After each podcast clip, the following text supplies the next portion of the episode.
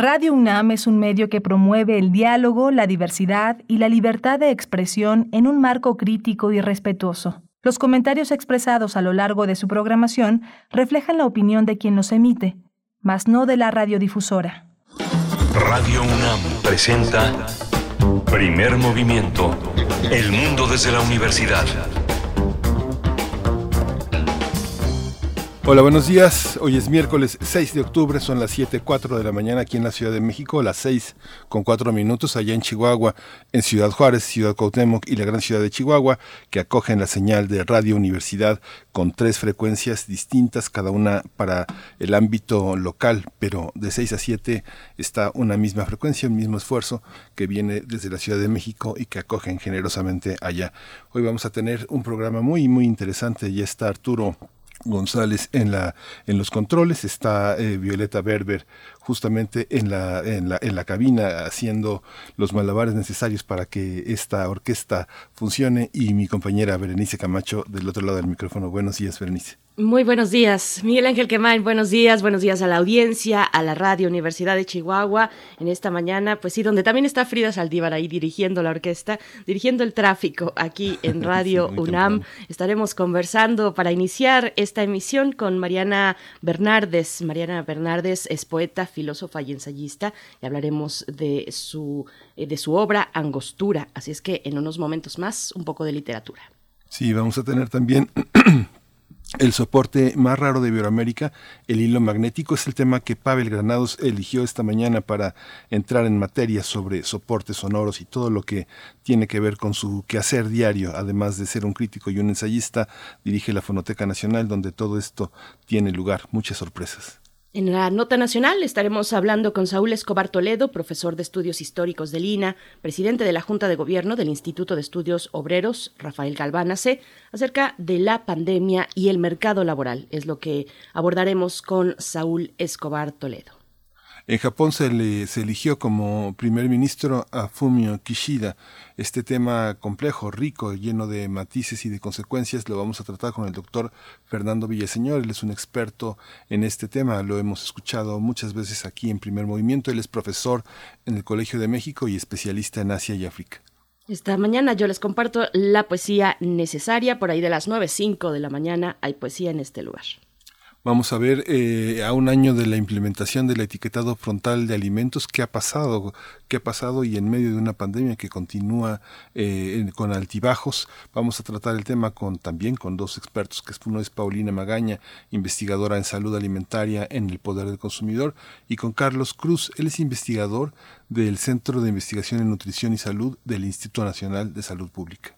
Y hoy miércoles cerramos con el doctor Plinio Sosa en El Crisol de la Química Auroras polares, un continuo de luces de neón, es el tema de hoy con el doctor Plinio Sosa, así es que bueno, cerramos con broche de oro como cada miércoles con química, hablando de química, y pues nos vamos en este momento con nuestra información sobre COVID-19, información nacional, información internacional y también de la UNAM. COVID-19. Ante la pandemia, sigamos informados. Radio UNAM. La Secretaría de Salud informó que en las últimas 24 horas se registraron 790 nuevos decesos lamentables de funciones, por lo que el número de fallecimientos por la enfermedad de COVID-19 aumentó en México a 279.894. De acuerdo con el informe técnico que ofrecieron ayer las autoridades sanitarias, en ese mismo periodo se registraron 7.682 nuevos contagios, por lo que los casos confirmados acumulados aumentaron a 3.691.924, mientras que las dosis de las diferentes vacunas aplicadas contra COVID-19 suman 103.446.451. Los casos activos, estimados en todo el país por la Secretaría de Salud, ya son 47.569.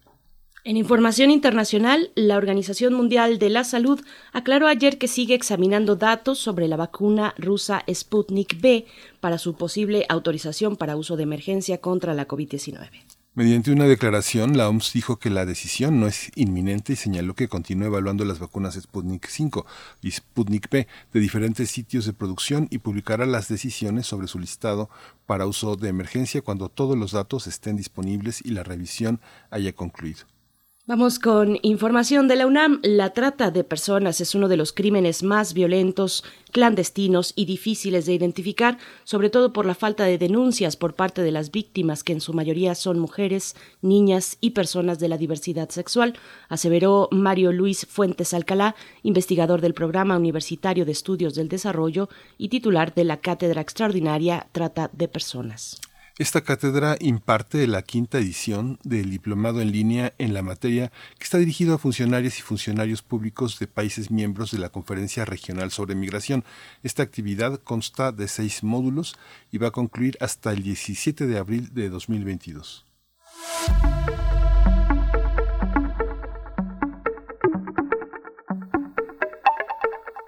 Y en las recomendaciones culturales, con estricto apego al protocolo aprobado por el Comité de Seguimiento COVID-19, UNAM, el Museo Universitario de Arte Contemporáneo, el MUAC, reanuda sus actividades presenciales con cinco exposiciones. 100 del MUAC, Chantal Ackerman, Desde el otro lado, Fragmento y Ana Torfs, Espacio Oscuro donde no pueden ponerse las cosas, el horario del MUAC es eh, de viernes a domingo de 11, de 11 de la mañana a 5 de la tarde. Eh, a partir del primero de octubre, la tienda y librería del MOAC recibe al público con una selección de publicaciones especializadas en arte, lo mejor del diseño contemporáneo, y además el programa Amigos del MOAC reanuda actividades con experiencias y beneficios para pues, todos los apasionados a este extraordinario museo universitario. Por supuesto, pues bueno, ya están abiertos de viernes a domingo los museos de la Universidad Nacional. Vamos a ir con música a cargo de el gran Rubén Blades, Mambo Gil.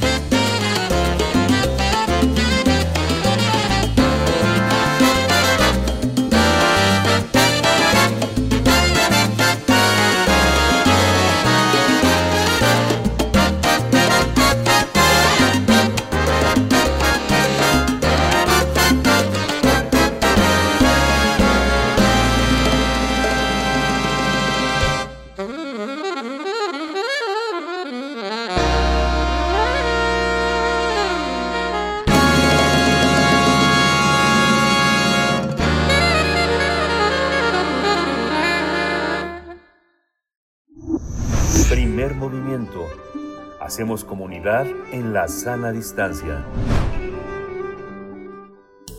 Toma nota y conoce nuestra recomendación literaria. Mariana Bernardes nos presenta su libro Angostura en defensa de leer. A lo largo de 144 páginas presenta una serie de ensayos donde invita al lector a analizar la importancia de la lectura. En cada una de sus obras, Mariana Bernardes ha ido consolidando su voz poética y es que en sus textos destaca su caligrafía, que nos muestra un trabajo sin máscaras ni artificios. Además, pues el paso del tiempo, en este paso del tiempo se percibe la madurez en su escritura. La poeta y ensayista nació en la Ciudad de México en diciembre del 64. Estudió Ciencias de la Comunicación en la Universidad de Anáhuac y realizó la maestría en Letras Modernas, el doctorado y la maestría en Filosofía en la Universidad Iberoamericana y es una de nuestras grandes maestras en ese territorio.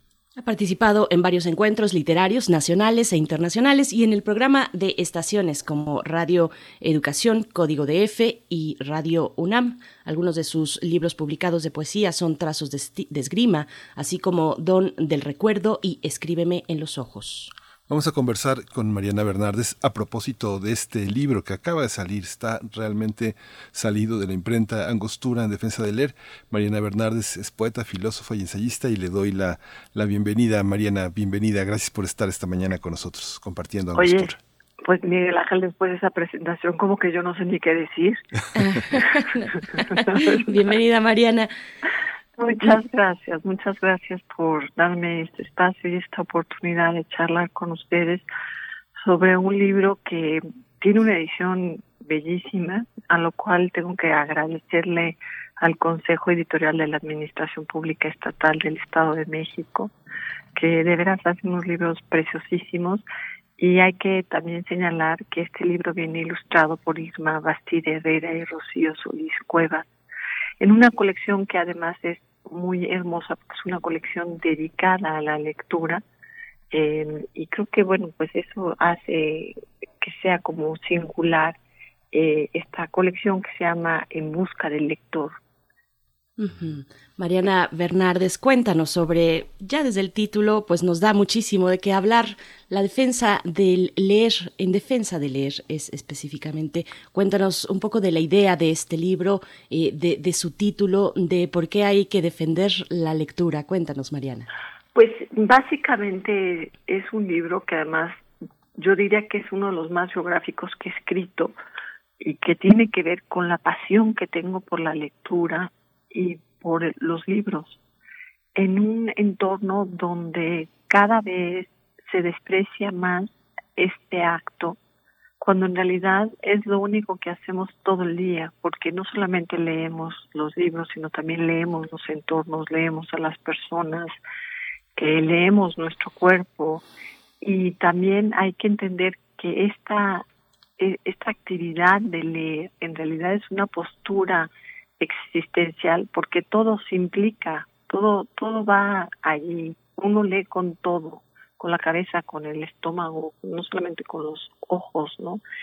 Y es un recorrido también a través de, de la vastedad de la lectura, de por qué el libro es una maravilla de las maravillas, eh, porque nos pone en contacto con distintas épocas, porque hace a través de esta plataforma, llamémosle así, que perdure el pensamiento, que podamos pertenecer a una tradición, que nos afirmemos en su linaje, porque en un libro lo que uno ve son todos los caminos posibles que nos habitan. Eh, también otra de las cosas es cómo finalmente el libro se adentra en nosotros, se hace carne, es una carnadura, y esto nos permite vivir los personajes, ser muchos siendo uno. Y hay libros de todo, o sea, no solamente hay libros de literatura, hay libros de todo y no puede uno no dejarse de asombrar e incluso caer en cierta perplejidad cuando uno entra a una biblioteca.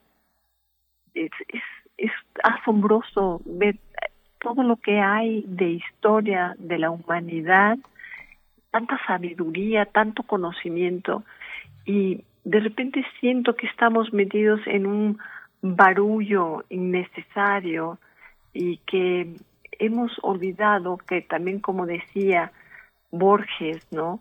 En una entrevista, la lectura debe ser una forma de felicidad. Y quien lee no puede estar aburrido. Quien lee eh, está navegando, está en un momento dado sintiendo cómo conecta con la voz de aquel que está escribiendo.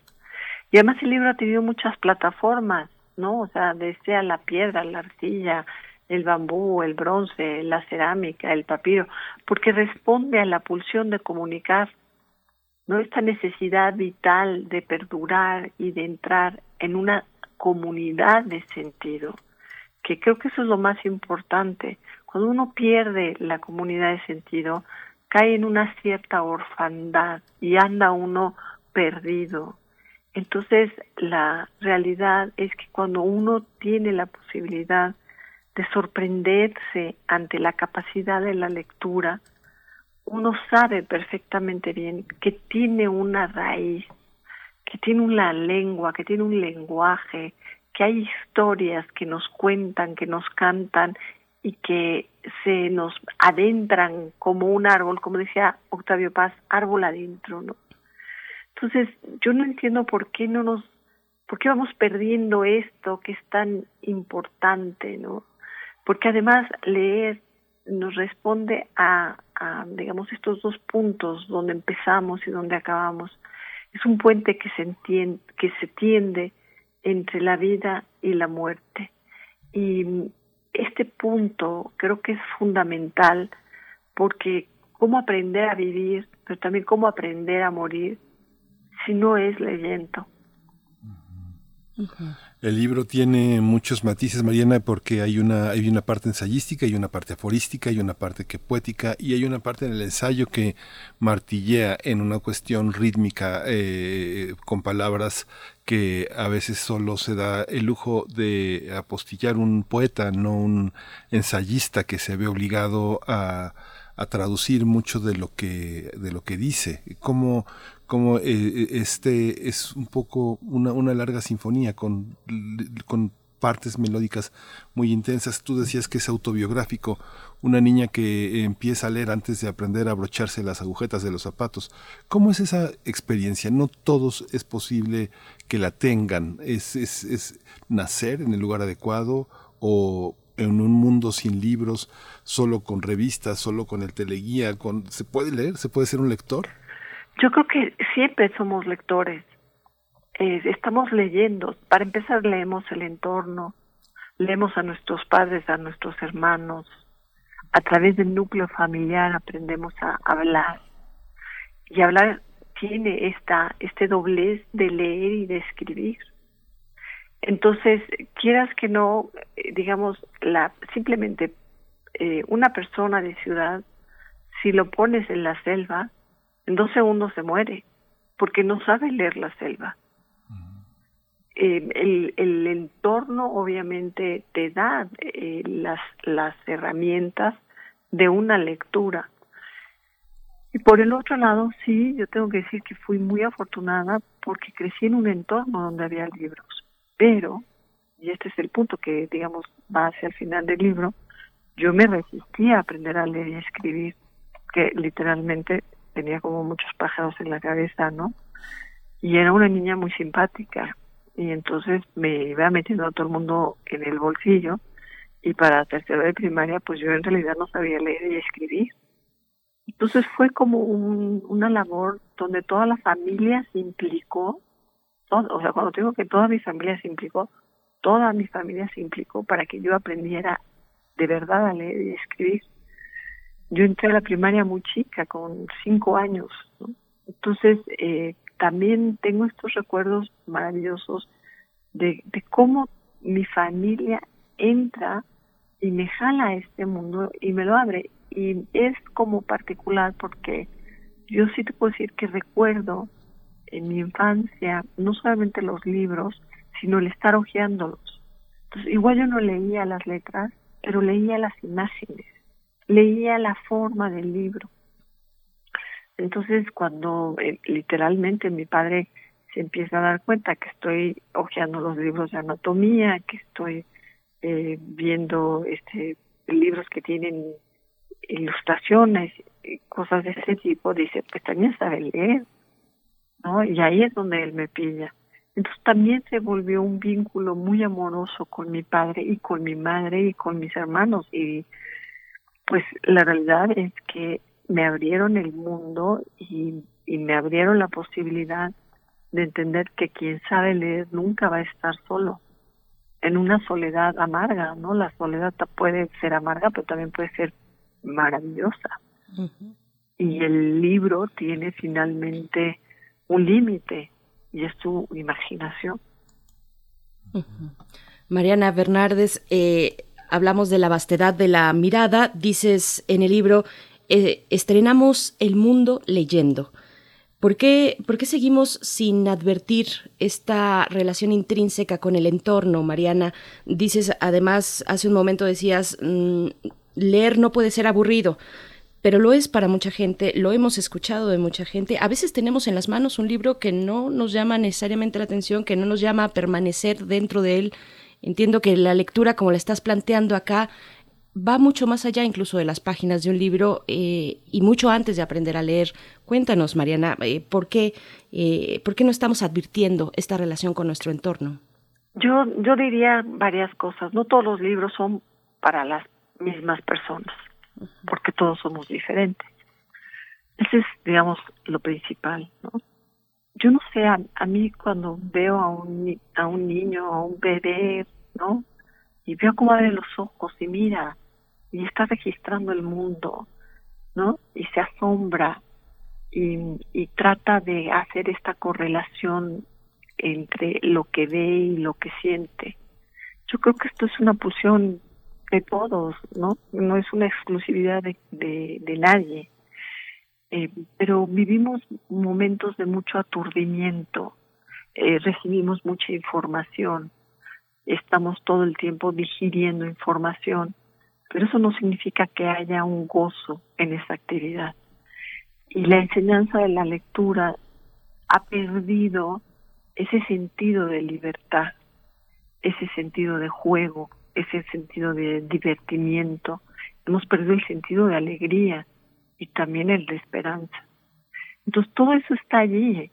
O sea, no, no necesitas un, eh, digamos, un gran aparato técnico o grandes cosas lo que necesitas en un momento dado es entender que perteneces a una comunidad de sentido y que esa comunidad de sentido tiene muchos matices y que no solamente hay matices negativos, pero la gente llega a casa y prende la televisión y está eso aturdida y quiere estar aturdida. La pregunta es si lograríamos a través de despertar la imaginación la posibilidad de generar otro tipo de acercamiento hacia, hacia los libros. Recordaba, y también lo cito en el libro, por ejemplo, la sorpresa de entrar a, a ver las pinturas parietales, ¿no? Los bisontes en la cueva de Altamira, el grupo de leonas en Chauvet. Son apuntes, es otra forma de escritura. Esta gente pintó estas cosas maravillosas y han perdurado durante siglos y cuando uno los ve, dice, a mí me gustaría como tener la clave que me descifrara esto, pero no deja uno de, de fascinarse ante la belleza de estas, de estas pinturas. Y de repente también lo que uno se pregunta es, ¿por qué hemos perdido el, sentido de la belleza que también nos acompasa? ¿No? Es, es el aturdimiento no te permite la serenidad para acercarte a la belleza y la tienes ahí, ahí en, la mano. ¿eh? Simplemente verte la mano y es asombrarte en la perfección de la anatomía. Dices, esto que sobreviene a leer, lo inédito, lo novedoso, lo que maravilla, esa singularidad que deja atrás de sí el hueco que acusa al oído, claro que ampara la luminosidad, lo apenas audible, creciente que rasga la quietud del aire y magnifica la levedad. Hay un, hay un tema, Mariana, que es un tema complejo. Veía que, por ejemplo, hay un texto muy interesante de Roland Barthes donde señala, por una parte, que la lectura empieza cuando levantas la cabeza del libro, que es muy evidente en tus ensayos aquí, pero también hay un, un tema cuando alguien te convoca a la lectura, generalmente lo que te convoca un profesor es lo que ha leído y lo que te convoca una biblioteca heredada, decía Barthes, es el peor fardo que te puede tocar que alguien te herede una biblioteca. ¿Cómo, cómo atravesar, digamos, pienso en Borges que no la hereda, sino que la, la, recibe como responsabilidad, pero todos esos ámbitos, recibir como responsabilidad de resguardo los libros, recibir como herencia una biblioteca, un mapa, y recibirla de los profesores con los que uno se maravilla en esa escucha por lo que han leído, sin precisiones, sin, sin citas estrictas de la, de la bibliografía. ¿Cómo, ¿Cómo recibir eso? Que no es propio, ¿cómo adueñarse de eso? Yo no diría cómo, sino por qué no. ¿Por qué no? O sea, ¿cuál es el impedimento? Y de repente yo siento que no hay impedimento, ¿eh? Como que nos hemos enrollado en cosas que no.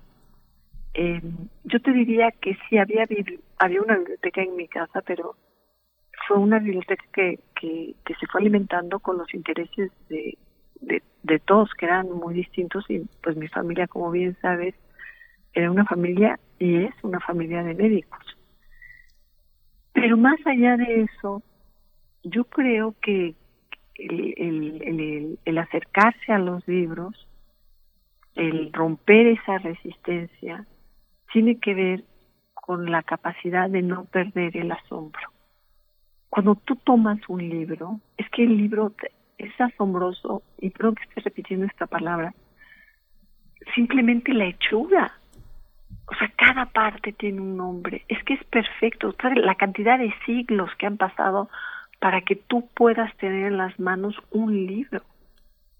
Y además el libro ya no es, digamos, el artículo de lujo que era en el siglo XVI. Si tú vas a una biblioteca pública, puedes tener acceso a esto. Por eso es tan importante el sostener la red de bibliotecas públicas, ¿no? Y el acercar a las nuevas generaciones a los libros. Ahora, los, las nuevas generaciones de, lectores se dan en, en, en Internet, ¿no? pero da lo mismo la plataforma. Ahí estás. Mariana Bernardes, cuéntanos eh, con, con, qué se va a encontrar el lector de Angostura en defensa de leer. Son ensayos reunidos, hay poesía, hay ensayos poéticos, están también las ilustraciones que van anunciando cada ensayo, unas ilustraciones muy bellas. Eh, cuéntanos, cuéntanos cómo está estructurado este libro, cómo está pensado, cómo está dispuesto y planteado. Pues mira, la, la idea era hacer como ensayos breves, recuperar el sentido del ensayo literario, que no tiene que ver con, eh, con el ensayo académico que además tiene un gran sentido de juego y eso me gusta. Y la idea era abrir cada eh, parte con, digamos, con un diálogo con algún escritor y jugar un poco con esto y de alguna manera incorporar distintas voces en el texto, que es un poco lo que nos pasa cuando estamos leyendo y de repente aparece esta voz que está opinando sobre esto que estamos leyendo, pero luego se contradice y luego hace que te regreses o que te adelantes en el, en el libro, ¿no? Y que va respondiendo a las distintas inquietudes que nos van habitando. Y luego era también la situación de presentarse ante la complejidad de lo vivido, porque vamos siempre para adelante y luego la pregunta es qué es lo vivido, dónde se queda, dónde lo pongo y tiene que ver con la memoria y también tiene que ver con el olvido y con el proceso de la recordación. Entonces pareciera que siempre estamos eh, persiguiendo huellas, ¿no? Y esto también me parecía eh, interesante y rescatar la idea de cómo la lectura ensancha el horizonte. Y cuando digo que ensancha el horizonte es porque te abre la mirada, te abre la sensación de futuro y te inserta en el tiempo, estás en el tiempo y quien está en el tiempo marcha, camina. Y, y esto es lo más propio que tiene el pensamiento, ¿no? Método significa caminar. Dices, eh, la línea es un bosque que extiende su aliento hasta el horizonte y, leo y pienso que eh, la lectura no necesita una defensa, como dices, ¿por qué no? Pero veía, leía eh, de un historiador de la lectura como Roger Chartier que había significado las renuncias de algunos grandes momentos en la historia, fundamentalmente de los hombres de poder que renunciaron a la lectura. Y pienso en, ese, en esa visión tan peyorativa de algunos jóvenes que tienen padres intelectuales con grandes bibliotecas y renuncian a la lectura. Y los llamamos juniors con desprecio, ¿no? que no son como sus padres.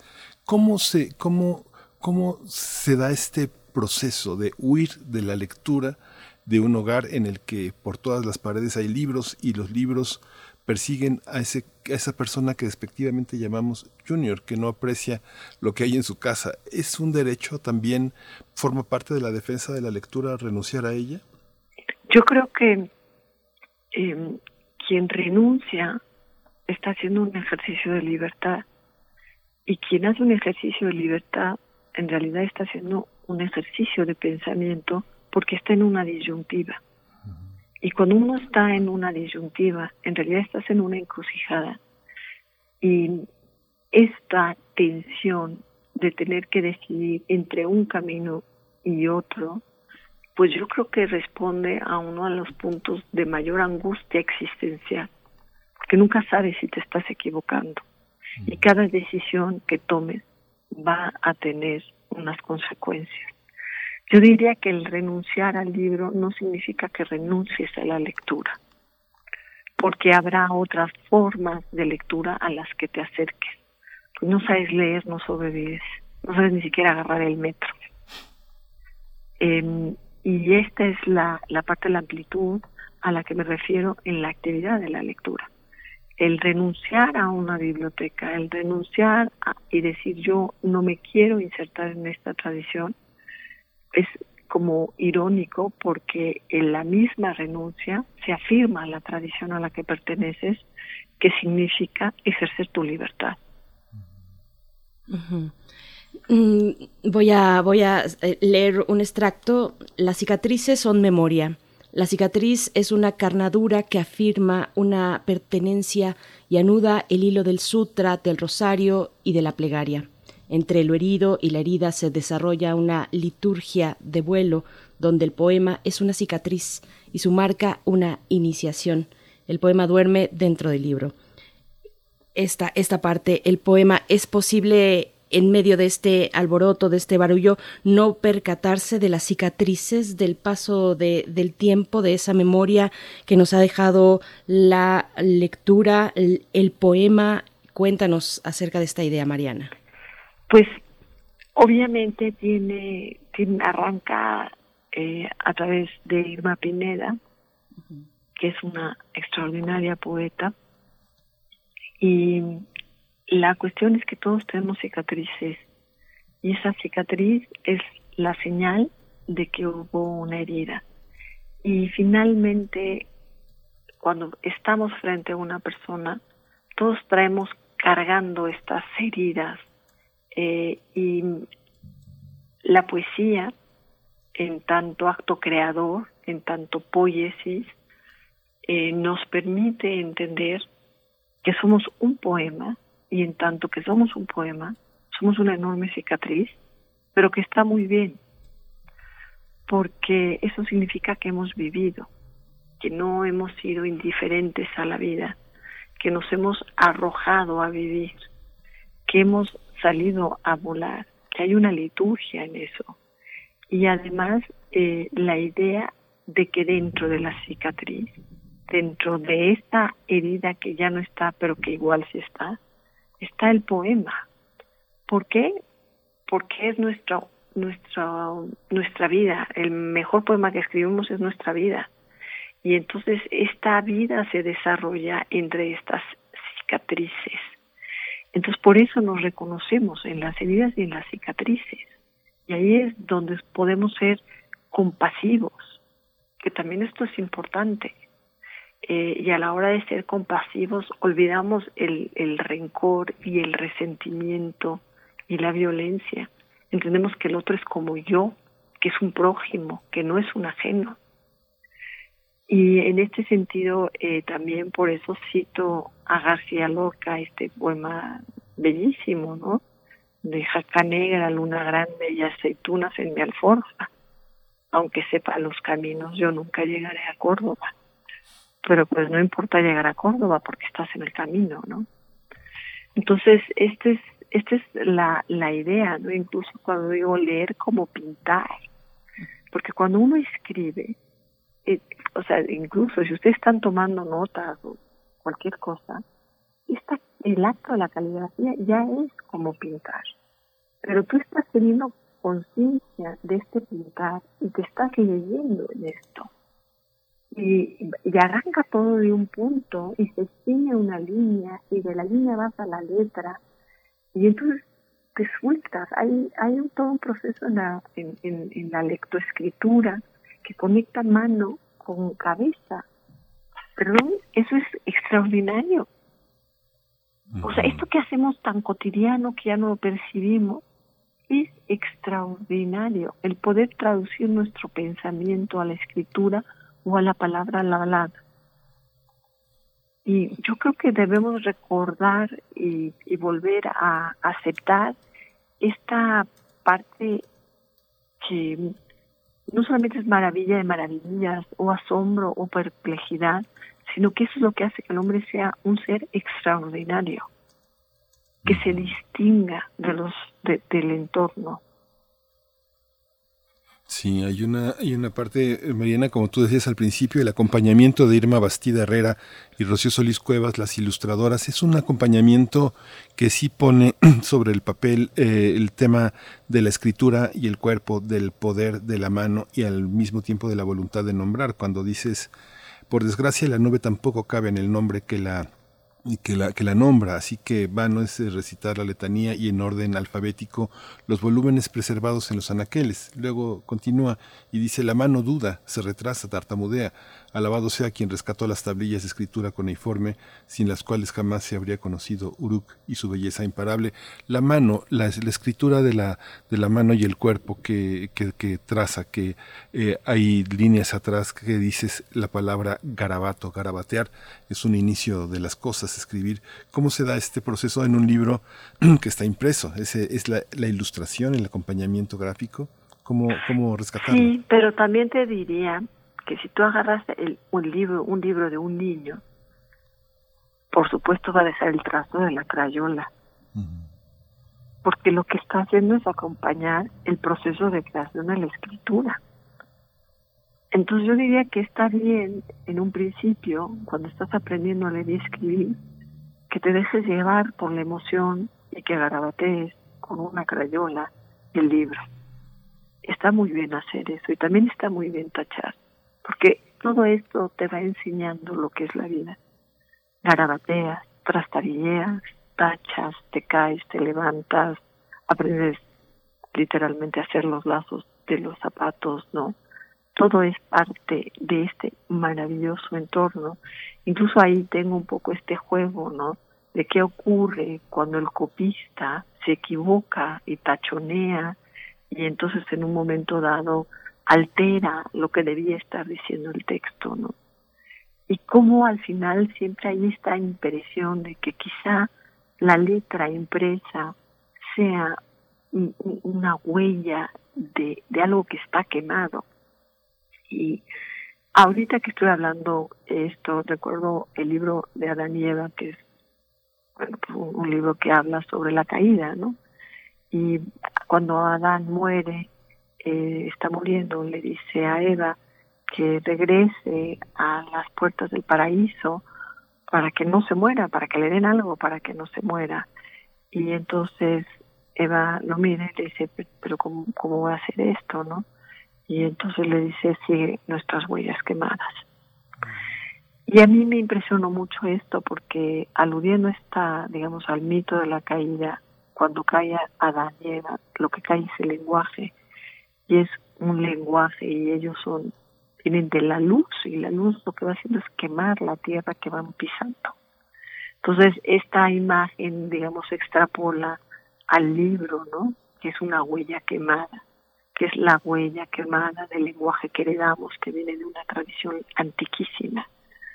Yo hago un ejercicio con mis alumnos que me parece que siempre se sorprenden también, que es que les digo, a ver, deténganse, sientan las palabras en la boca, sientan cómo las van pronunciando, sientan el peso de la palabra y sorpréndanse ante la situación de que es un lenguaje que aprendieron de boca en boca y que estas palabras han rodado a través de la historia.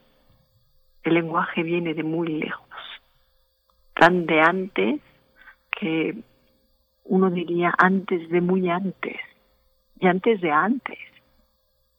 Y eso es asombroso. Pues Mariana Bermúdez, nos empezamos a despedir, eh, tal vez dando a los escuchas mm, las coordenadas para poder acercarse a Angostura, una publicación del Fondo Editorial del Estado de México. ¿Cómo podemos conseguirlo? ¿Dónde se encuentra? ¿El formato electrónico? Cuéntanos eh, si hay también el la posibilidad del formato físico. Hay, hay formato físico, este se consigue a través de la página del Fondo Editorial del Estado de México eh, sin problema. Y bueno con, con el regreso a esta nueva normalidad donde hay que ser muy cuidadosos y lo quiero subrayar se están abriendo de nueva cuenta el circuito de las ferias del libro. Acaba de hecho de salir el el libro en, en la feria del libro se presentó que fue una feria de libros semipresencial del Estado de México y supongo que pondrán, ¿no? Entrará nuevo de nueva cuenta, ahora viene la Feria del Libro del Zócalo y bueno, en fin, esta época de las ferias, eh, que es una algarabía en torno a esta pertenencia, a esta tradición, a este linaje, a esta palabra que nos hace seres excepcionales. Y pues nada, entran al internet, ponen Fondo Editorial del Estado de México y ahí pueden hacer la compra. Muy bien. Pues Mariana Bernardes, muchísimas gracias por esta conversación, 20 eh, grandes entradas pequeñas también, eh, de una enorme intensidad con los dibujos, con las ilustraciones de Irma Bastida Herrera y Rocío Solís Cuevas. Esta defensa a la lectura no nos deja indiferentes sobre lo que, lo que viene y, alguien nos escribe, nosotros mismos con esa lectura eh, empezamos también un posible ejercicio de escritura. Mariana querida, muchas gracias por este, por este trabajo y muchas gracias por estar esta mañana aquí en primer movimiento. Pues al contrario, muchas gracias a ustedes por este espacio y muchas gracias por darme la oportunidad de entrar en contacto con su público y bueno, pues que tengamos un día maravilloso. Gracias, Mariana. Igualmente para ti. Mariana Bernardes, poeta, filósofa y ensayista. Busquen también sus otros libros publicados de poesía, Trazos de Esgrima, Don del Recuerdo, Escríbeme en los Ojos. Bueno, ahí está esta, pues más que charla, querido Miguel Ángel, que decías, esta conversación, pues esta sacudida matutina en miércoles a mitad de semana. Qué bien cae, qué bien cae escuchar a Mariana Bernardes. Vamos a ir con música. Eh, ¿Qué es lo que vamos a escuchar, Miguel Ángel? vamos, vamos, vamos a escuchar eh, justamente esta en este Alemor. Es una pieza que se llama Protesta Imperfecta. Antes, cuando no encontré la gran respuesta que busqué y busqué, busqué tanto que ya me olvidé. Olvidé que el amor no contesta. Jamás. Misterio misterioso aquel que vive del amor y de la gran búsqueda. Misterioso el que recibe la contesta del amor sin respuesta, sin paz. Oscuridad oscura y profunda con su luz dulce que se escondía siempre tras la amargura del dolor que ella sentía. Sin protesta y sin disfraz. Rocío mojado y rebelde tragando la luz, regalos del sol que brillan como brillaban tus pupilas grandes, descompuestas de amor y de misterio oscuro. Y seguro, ya te irás.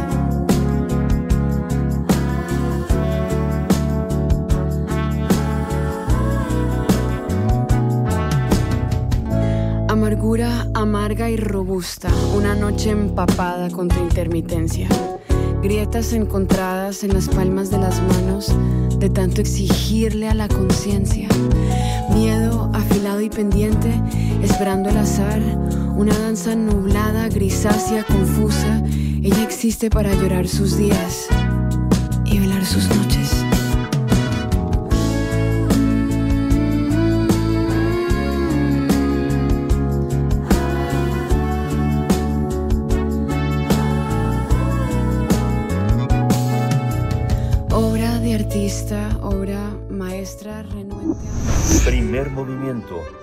Hacemos comunidad en la sana distancia.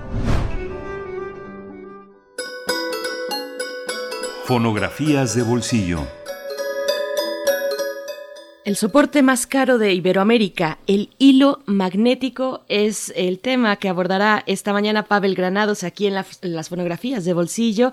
Pavel es escritor y director de la Fonoteca Nacional, colaborador de Primer Movimiento. ¿Cómo estás, querido Pavel? Buen día, buen día de miércoles. ¿cómo están, Miguel Ángel? Pavel, buenos días. Muy bien, muchas gracias. Este, oigan, este, fue un, a lo mejor fue un error de dedo mío, pero es el más raro, no el más caro. Ah, muy bien, pues mejor aún.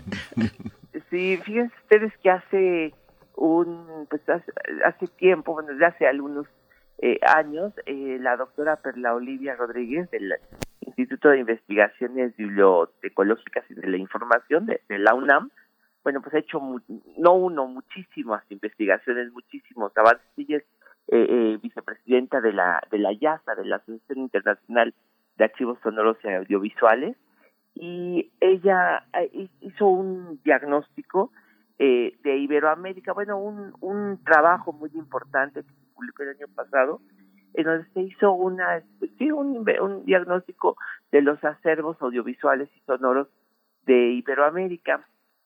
Hizo un, un recuento, una, pues, una investigación en donde se fue haciendo y preguntando a los acervos iberoamericanos, pues, en qué condiciones están sus documentos, qué documentos tiene. Y una de las cosas, bueno, pues importantes de los acervos en general, eh, sonoros y audiovisuales, es saber qué tipos de documentos, qué, qué tipos de soportes tenemos, ¿no? Porque, pues, por ejemplo, es, es, es importante saber los tipos de, de, de documentos que hay, tipos de soportes, para clasificarlos y saber las particularidades de cada uno y sus condiciones de preservación. Por ejemplo, están los rollos de pianola, los cilindros eh, fonográficos, los antiguos sonoros, los antiguos cilindros que ya hemos eh, traído aquí al, aquí estas fonografías de bolsillo, eh, etcétera, ¿no? Eh, y pues son importantes porque cada uno de estos documentos pues tiene sus, sus maneras de, de ser este conservados en primer lugar, pero también, por ejemplo, eh, pues algún, algunos tipos de cintas ya son muy obsoletas y necesitan ciertos tipos de aparatos para ser reproducidos. Y pues nos enteramos después de este trabajo tan importante que el documento más raro del, del de Iberoamérica, del que menos ejemplares hay, son los hilos magnéticos. Son unos hilos tan interesantes porque son unos carretes que se hicieron más o menos, pues empezaron a producir a, en los años 30 y estos carretes son, pues son los antepasados de la cinta, de la cinta de carrete abierto, porque son los carretes, hagan de cuenta ustedes, parecen, si uno los ve, parecen de esos carretes de para de, para las cintas de máquina de escribir, solo que en vez de tener una cinta así, lo que tienen es un hilo muy delgadito, un hilo metálico, eh, muy, muy, muy delgadito, haga de cuenta casi como un cabello, y pues de los son, yo creo que no hay, de los que catalogó la doctora Perla Olivia, pues yo creo que no pasan de 50, 60 eh, carretes de los que tenemos aquí en los acervos de la de Iberoamérica. Eh, España tiene tiene algunos, tiene pues, yo creo que unos 20, algo así. Pues yo creo que no llegan, no sé, no, no han de llegar a 100. Y en la Fonoteca Nacional tenemos alrededor de unos 40 eh, hilos magnéticos. Eh, lo interesante es que en la fonoteca los hemos podido eh, digitalizar. Fue es un nuevo documento que pudimos digitalizar en, desde 2019 porque pudimos tener una un aparato que nos fue donado en 2019 para poder reproducir estos hilos. Es difícil porque se enredan, se hacen nudos, eh, es decir, hay que hacer un tratamiento muy, muy delicado de limpieza para poder primero tenerlos en condiciones eh, perfectas, ¿no? Después hay que tener la máquina, es una máquina a la que fue necesario intervenir para poder saber exactamente cómo hacer los, lo, el procedimiento y la intervención para que se pudiera hacer el transfer a, hacer después ya para nuestro sistema de, de digitalización y poder saber qué teníamos en estas cintas. Bueno, España tiene algunas, México tiene otras digitalizadas y yo acabo de ver ahora que ya podemos pude salir de la ciudad y estuve en Tlaxcala, tienen un museo de la radio y los radiodifusores de Tlaxcala que donaron sus eh, documentos al Museo de la Radio, ahí pude ver que hay bastantes hilos magnéticos y ahora pues estamos pensando también en eh, saber qué que, tienen estos documentos, porque son importantísimos. Quiere decir que hay ahí eh, programas radiofónicos, posiblemente, o música, o no sé, entrevistas grabados en estos hilos magnéticos. ¿Qué tienen estos hilos magnéticos? Bueno, en España tienen voces de varios personajes importantes. Un papa está grabado en, en, en, en, en hilo magnético. Aquí en México, pues hemos descubierto algunas cosas, por ejemplo, fiestas, conversaciones están grabadas.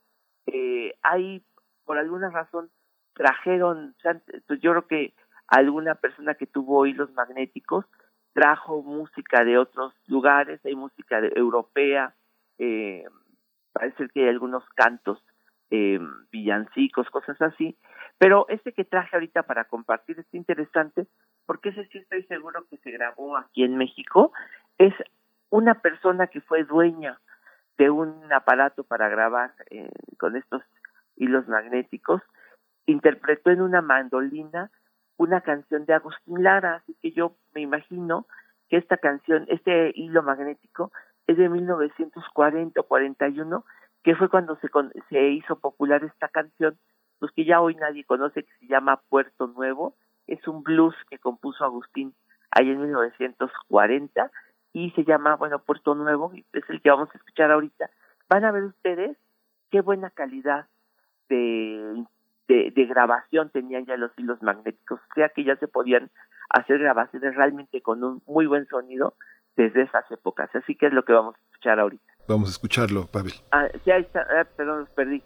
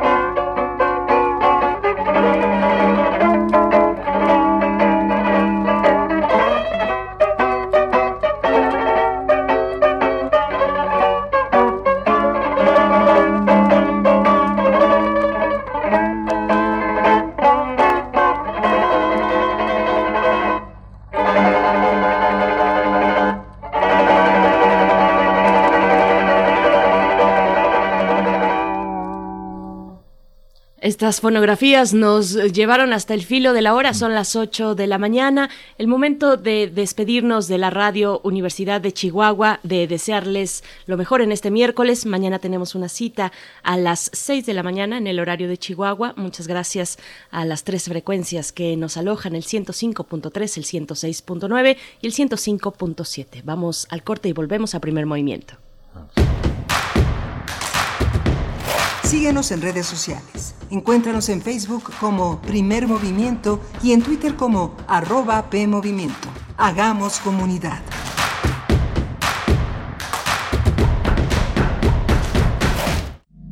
Cultivemos el gusto por el arte escrito y el ejercicio de la imaginación al lado de María Ángeles Comezaña en Al compás de la letra.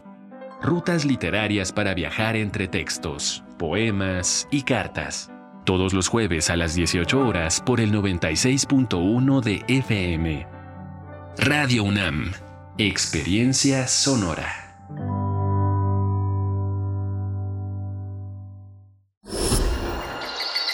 Creemos en un mundo donde se escucha toda la música, toda la música,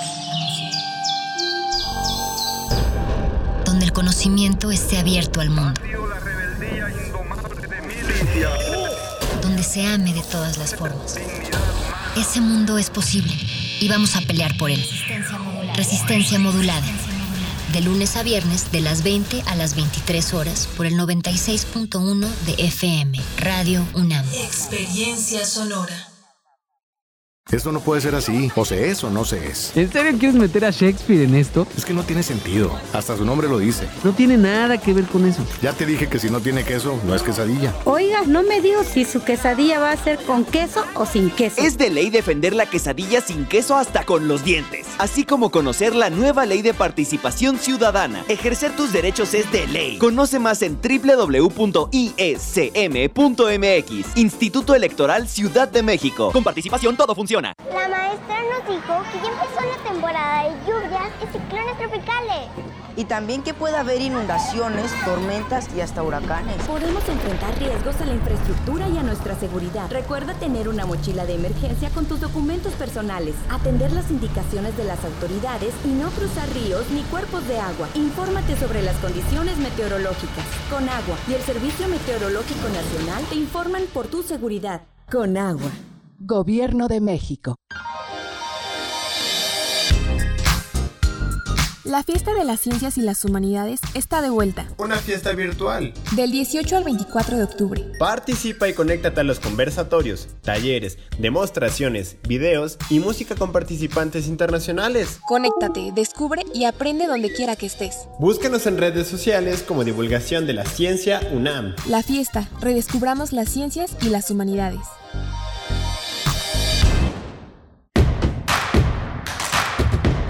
Queremos escucharte. Llámanos al 55 36 43 39 y al 55 36 89 89. Primer movimiento. Hacemos comunidad. Muy buenos días, bienvenidos, bienvenidas a esta emisión de miércoles. Hoy es miércoles 6 de octubre de 2021. Les damos la bienvenida a esta segunda hora de transmisión en primer movimiento, aquí donde tendremos nuestra nota nacional, nuestra nota internacional y también donde nos sumamos durante esta hora a la radio Nicolaita en el 104.3. Saludos a Morelia, envíenos sus comentarios si nos escuchan desde ahí, donde sea que nos estén escuchando, díganos desde dónde. Eh, y, y, bueno, también por supuesto saludar a la Universidad Michoacana de San Nicolás de Hidalgo. Esta mañana que se encuentra um, Arturo González aquí en Ciudad de México en los controles técnicos allá en cabina. Está Violeta Berber en la asistencia de producción con un poquito más de distancia. Frida Saldívar en la producción ejecutiva y Miguel Ángel Quemain todavía te tenemos por acá. Eh, Miguel Ángel, buenos días, ¿cómo estás? Hola Berenice, buenos días, buenos días a todos. Eh, tenemos una, tuvimos una mañana muy muy interesante con Pavel Granados y los soportes sonoros. Siempre es sorprendente eh, darnos cuenta cuántas imaginaciones y cuántas cosas tan furtivas pasan en la en los desarrollos del almacenamiento de los soportes que pensamos por un momento que van a durar mucho, pero duran lo que un suspiro.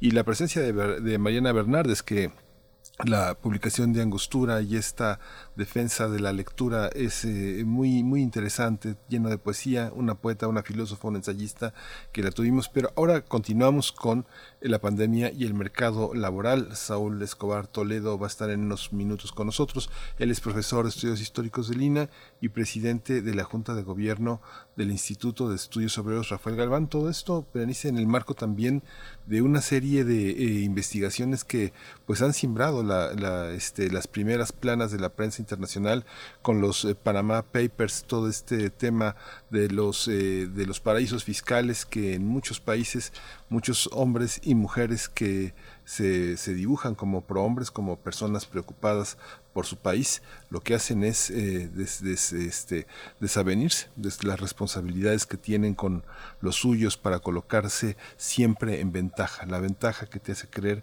que te da el dinero y es una ventaja generalmente antiética, ¿no? Te, te, da lujos, te da beneficios, te da satisfacciones, pero generalmente te coloca en, en, el territorio de lo mezquino, de lo ventajoso, de lo abusivo, del aprovecharse de situaciones que les permiten privilegios que eh, desmantelan, desmantelan lo propio, desmantelan las identidades y lo vimos en toda la prensa europea el día de ayer, este, todas las primeras planas están estas, estas, estos informes que un grupo de enormes periodistas en 117 países realizaron para el mundo, Berenice. Así es, eh, la organización, esta organización de periodistas, el Consorcio Internacional de Periodistas de Investigación, pues eh, dice que es la filtración de documentos eh, pues más grande de secretos financieros hasta la fecha. Los Pandora Papers, un conjunto de 11.9 millones de documentos filtrados y pues bueno, que se han dado a conocer y que los periodistas de cada lugar han atraído para publicar y analizar pues a través de distintas historias estas cuestiones de interés público eh, eh, eh, particularmente, pues bueno, ahí está. Qué manera de, aterrizarnos en la realidad, querido Miguel Ángel Quemain, porque después de esta conversación con Mariana Bernardes, pues se queda se quedan vibrando muchas cosas en el interior. Eh, qué, fortuna tenerla con nosotros en la primera hora, hablando de Angostura, eh, su publicación que comentamos eh, con ella y que está ahí disponible. Así es que si ustedes se quieren acercar, también nos hacen comentarios por acá. Selene Velázquez dice: Somos un poema y entonces una gran cicatriz y está bien, y está bien porque hemos vivido. No sabía que iba a amanecer llorando hoy. Qué belleza, dice Selena, Selene Velázquez desde Monterrey. Nos saluda. Daniel Manzano también está por acá nos da los buenos días y dice los libros son el universo que nos sostiene como seres humanos. La forma del libro la inventamos a diario y la letra es imagen. Felicidades Mariana y volveré, mm, volaré por tu libro. Volaré por tu libro. Pues bueno, también está por acá Flechador del Sol. Nos da los buenos días en este ombligo de semana, dice. Y Rosario Durán igualmente nos saluda. Mm, Alfonso de Alba Arcos está por acá. Hagamos comunidad, dice, refrancito igualmente dice, buen día. Nunca había escuchado de los hilos magnéticos. Qué emocionante debe ser eh, ver el funcionamiento de esos soportes. Qué gusto escuchar siempre los miércoles de fonografías de bolsillo y un blues tan agradable de Agustín Lara. Tampoco lo conocía. Muchas gracias. Gracias a todos ustedes por escribirnos. Eh, Edgar Benet también está por acá, nos acaba de enviar un comentario extraordinario, el soporte y documento sonoro. Ya lo puse de alarma para despertar. qué bien, qué buena onda. Eh, Edgar Benet, muchas gracias por sus comentarios. Y pues bueno, tendremos contenidos interesantes para esta hora, Miguel Ángel. Sí, vamos a tener también la elección en Japón de Fumio Kishida. Él es el primer ministro ya en ese país, en esa en ese espacio tan eh, eh, que dialoga tanto con el pasado, con el futuro. Y vamos a tratar el tema con el doctor Fernando Villaseñor, él es profesor del Colegio de México, especialista en Asia y África, y bueno, la pandemia y el mercado laboral con Saúl Escobar Toledo. Por supuesto, pues vamos para allá con nuestra nota nacional. Primer movimiento. Hacemos comunidad con tus postales sonoras. Envíalas a primermovimientounam arroba gmail.com. Nota Nacional. Sin duda, la pandemia por COVID-19 generó afectaciones en el mercado laboral de nuestro país. En el segundo trimestre de este año, la población desempleada se situó en 2.4 millones de personas y la tasa de desocupación correspondiente fue de 4.2% como proporción de la población económicamente activa, porcentaje inferior al 4.8% de igual al trimestre de 2020. De acuerdo con el INEGI, la tasa de desocupación es más alta en las localidades grandes, en donde está más organizado el mercado de trabajo. Es así que en las zonas más urbanizadas, con 100.000 y más habitantes, la tasa llegó a 5.2%, mientras que en, las, eh, en los lugares rurales de menos de 2.500 habitantes se estableció en 2.6%. Esta situación tuvo un gran impacto en las familias mexicanas debido a que la emergencia sanitaria golpeó fuerte el mercado laboral al sacar a más de 12 millones de personas de la población ocupada. En ese mismo periodo, todas las modalidades de empleo informal sumaron 31 millones de personas, es decir, se incrementó en 8.2 eh, en 8.2 millones de personas respecto al mismo lapso de 2020 y representó el 56.2% de la población ocupada. También un número importante de personas se sumaron al grupo de exclusión laboral, es decir, aquellos que fueron despedidos por causas fuera de su control, situación que imperó más en mujeres que en hombres. Pues vamos a tener esta mañana una conversación sobre el impacto de la pandemia en el mercado laboral y nos acompaña ya a través de la línea Saúl Escobar Toledo. Él es profesor de estudios históricos del INA, presidente de la Junta de Gobierno del Instituto de Estudios Obreros Rafael Galván AC. Y bueno, es un gusto como siempre poder conversar. gracias por darnos esa oportunidad, profesor Saúl Escobar Toledo. Bienvenido. Muchas gracias, Benice. Muchas gracias, Miguel Ángel. Saludos al auditorio. Gracias, eh, profesor Saúl Escobar. La, la, lo que ha cambiado en estos 18 meses, en estos últimos 18 meses, tiene que ver con el trabajo formal, pero también con el informal. La ocupación ha variado de una manera extraordinaria. Uno ve personas ocupadas en un mes en, en, una, tal, en una tarea y al otro en otra, y siempre eh, eh, en vilo, muchos de ellos, con todo y que hablemos de que no hay una recuperación visible en el empleo en la, en la parte que hace que el país prospere cómo entender estos, estos eh, movimientos laborales. Eh, ¿Son realmente de sobrevivencia o implican también una sobrevivencia del país en términos económicos y fiscales, doctor? Sí, bueno, un problema estructural de América Latina que la distingue de otras regiones del mundo, incluyendo México, eh, como parte de América Latina, es la enorme cantidad de trabajadores informales eh, en muchos países de América Latina, bueno, también de otros países asiáticos más pobres y también de África, pero en América Latina hay muchos trabajadores informales, entendiendo por informales tanto el trabajador por cuenta propia como el trabajador asalariado que no está inscrito en el Seguro Social.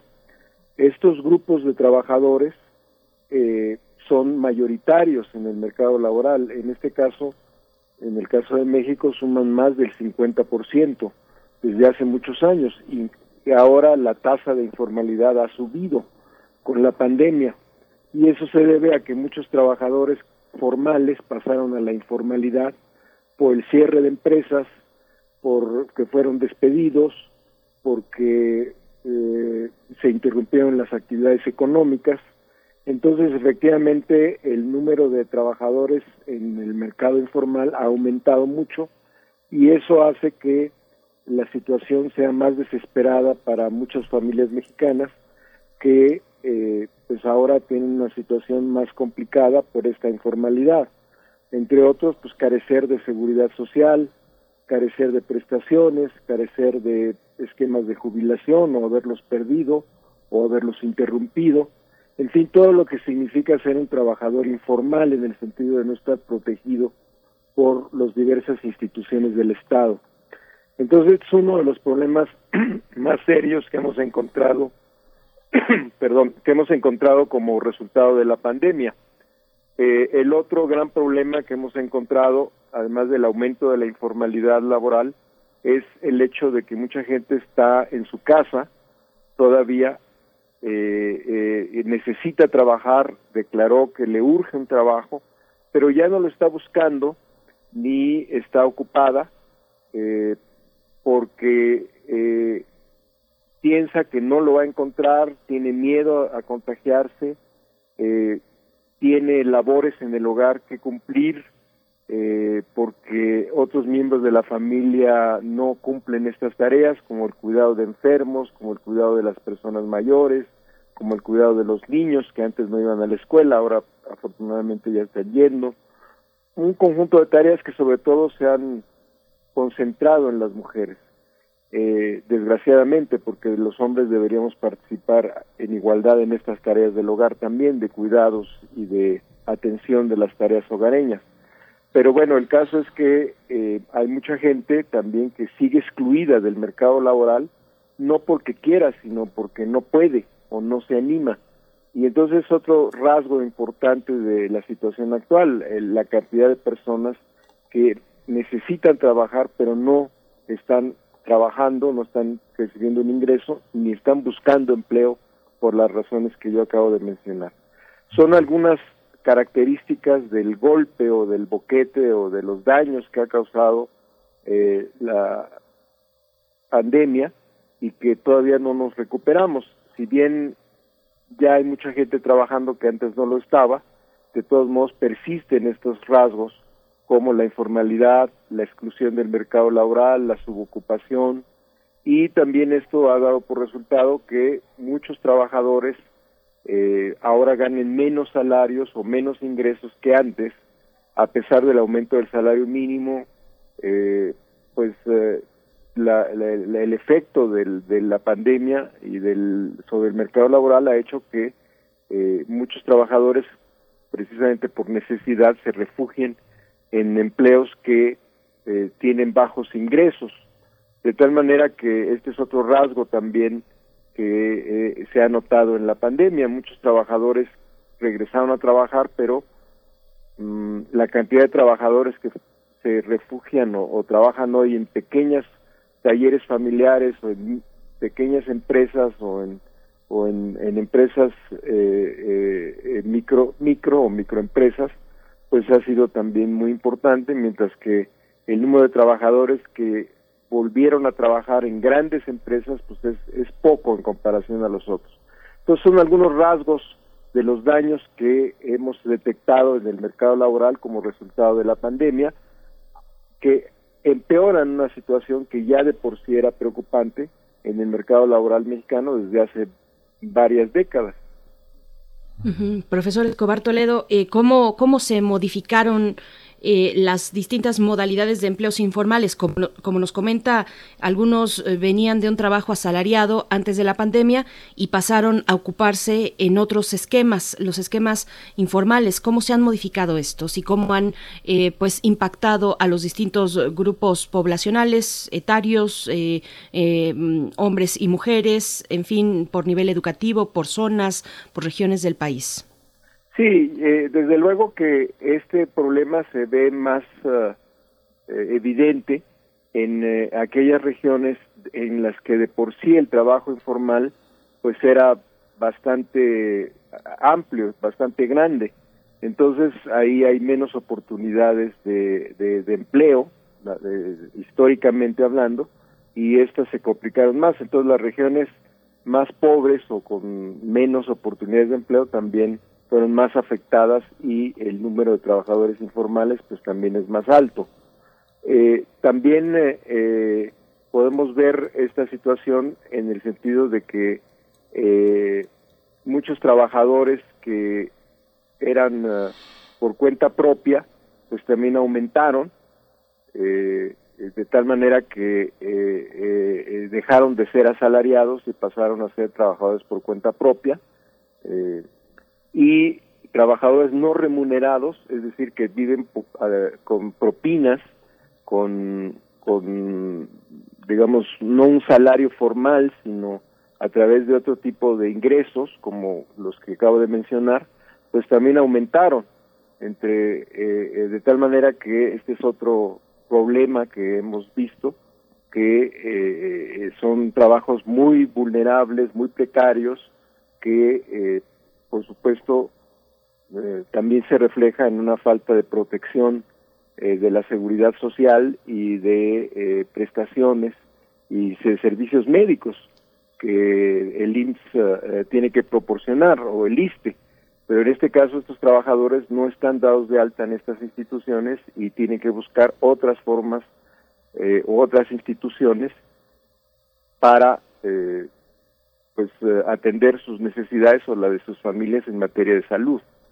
Eh, afortunadamente también hemos visto que eh, el ámbito agropecuario no ha sido tan golpeado, pero sí el ámbito urbano, el, ámbito no, no agropecuario ha sido ha sido muy golpeado.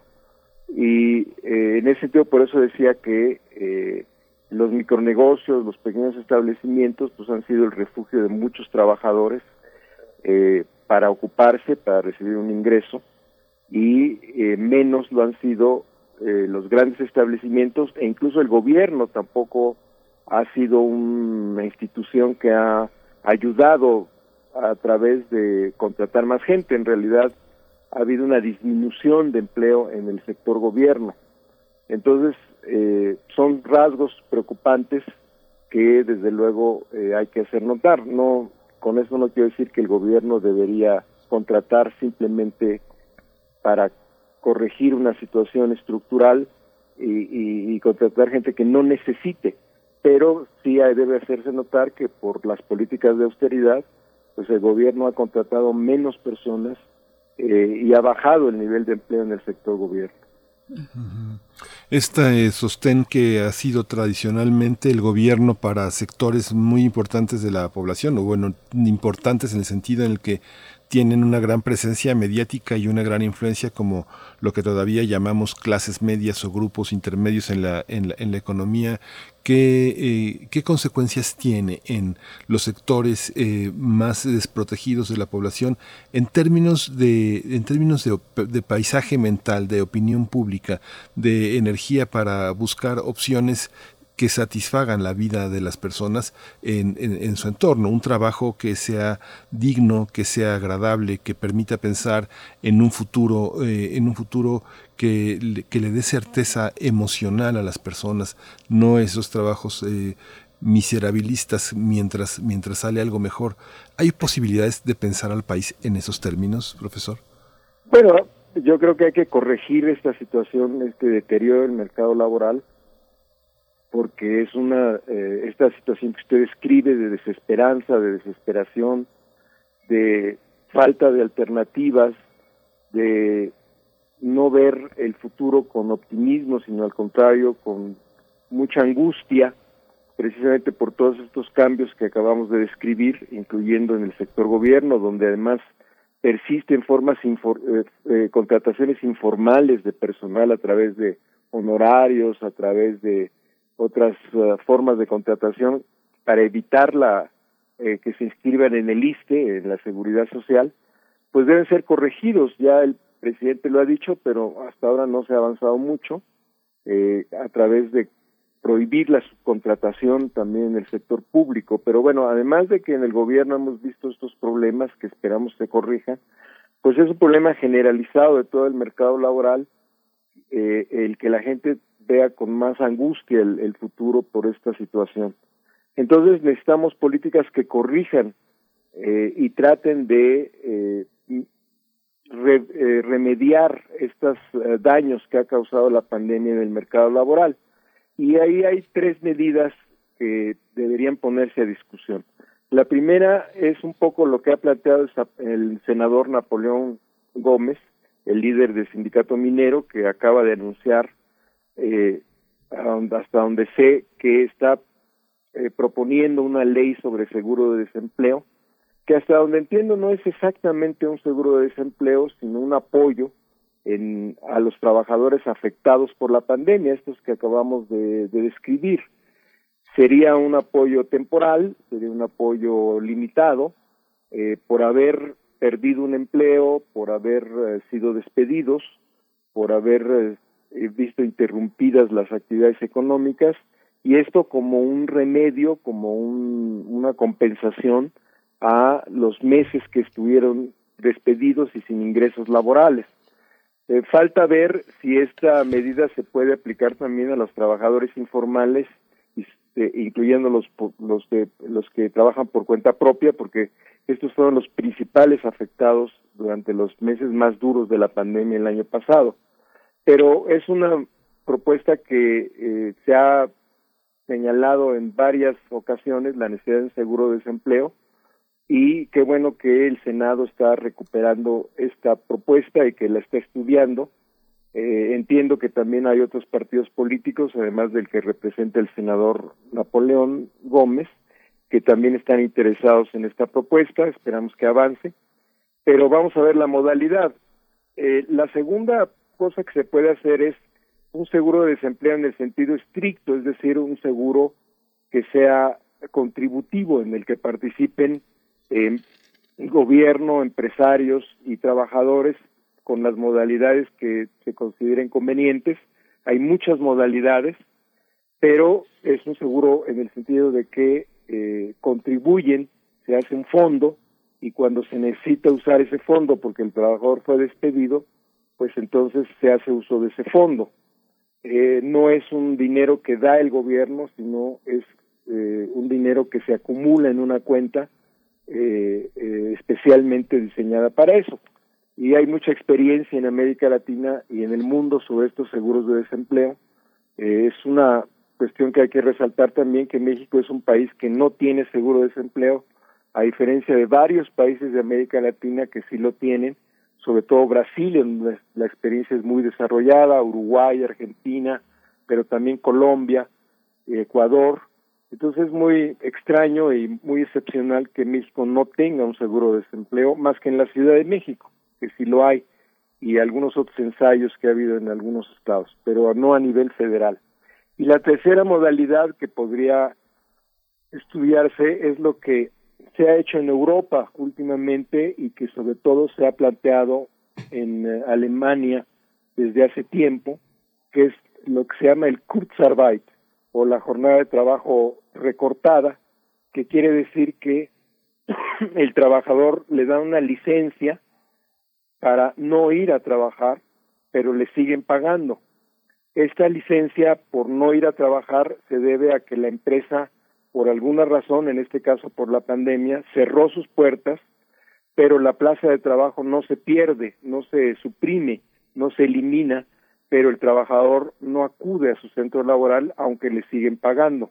Esto obviamente es temporal, pero tiene la ventaja sobre el seguro de desempleo que la plaza sigue existiendo y el gobierno aporta para que eh, el trabajador siga eh, ganando su salario y también a veces, no siempre, le aporta a la empresa para que no cierre esa planta laboral. Esto después fue eh, el año pasado fue adoptado por otros países, la experiencia alemana, sobre todo por el Reino Unido, por Francia, Italia y España, a través de un sistema que se llama el sistema de licencias, que en inglés se llama Forlog, Program, que quiere decir precisamente eh, un, un, un, sistema, una prestación en, de, en, que se da una licencia de trabajo para no acudir al centro laboral, pero seguir recibiendo un ingreso.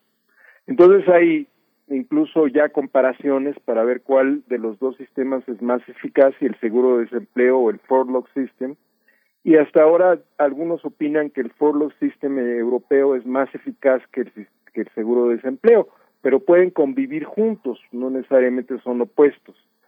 Eh, estos son entonces tres distintos sistemas que deberíamos estudiar para ver cómo los podemos aplicar en México, porque lo cierto es que ninguno de estos tres se aplica en México, ni siquiera se ha estudiado, no está en el presupuesto para el año entrante, el gobierno no ha hecho nada sobre este asunto, más que algunos programas como el de Jóvenes Construyendo el Futuro, pero no, no es propiamente algo que, que tenga que ver con lo que acabo de hablar, aunque desde luego debería revisarse y, sostenerse, pero es otro ámbito de, de, de, de programas.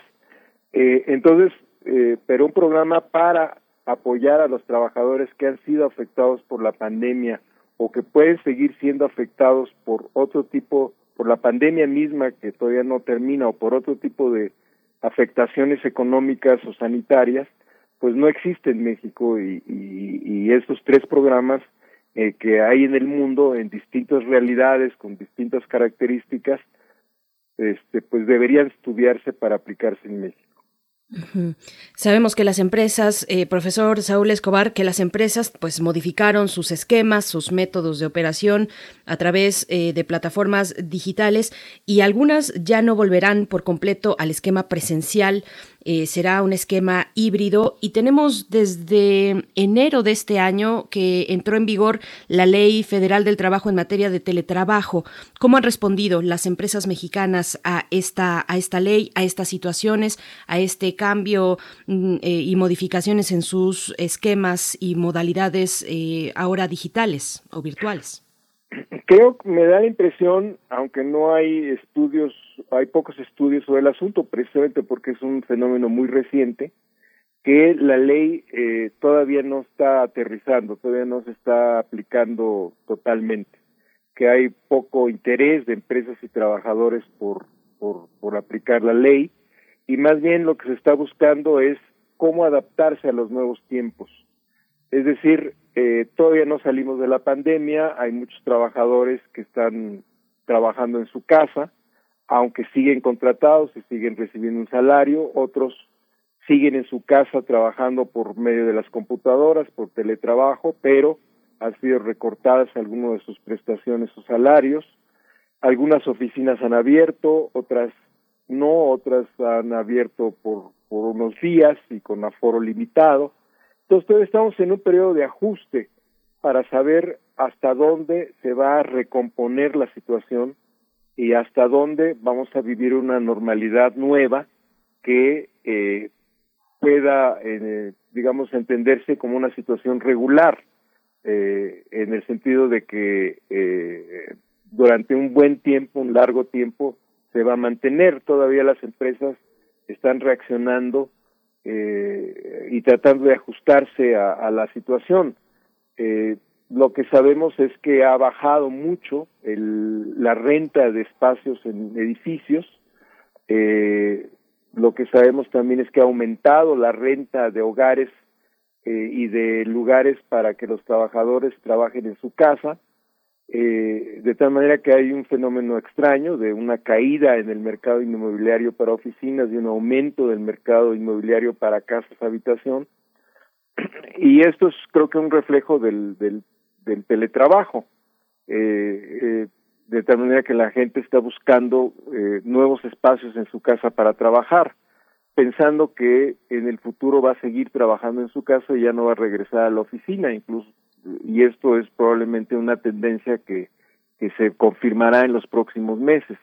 Entonces, todo este es un periodo de ajuste que nos permite, que no nos permite entender muy bien o no nos permite eh, ver con claridad hasta dónde se va a aplicar y qué tan exitosa va a ser la, la ley del teletrabajo. Por ejemplo, ellos se plantean en la, la ley que, que las empresas deberán proporcionar a sus trabajadores pues el material, o sea, las computadoras, los, la renta del internet, eh, incluso las sillas y escritorios que necesite el trabajador en su casa para operar.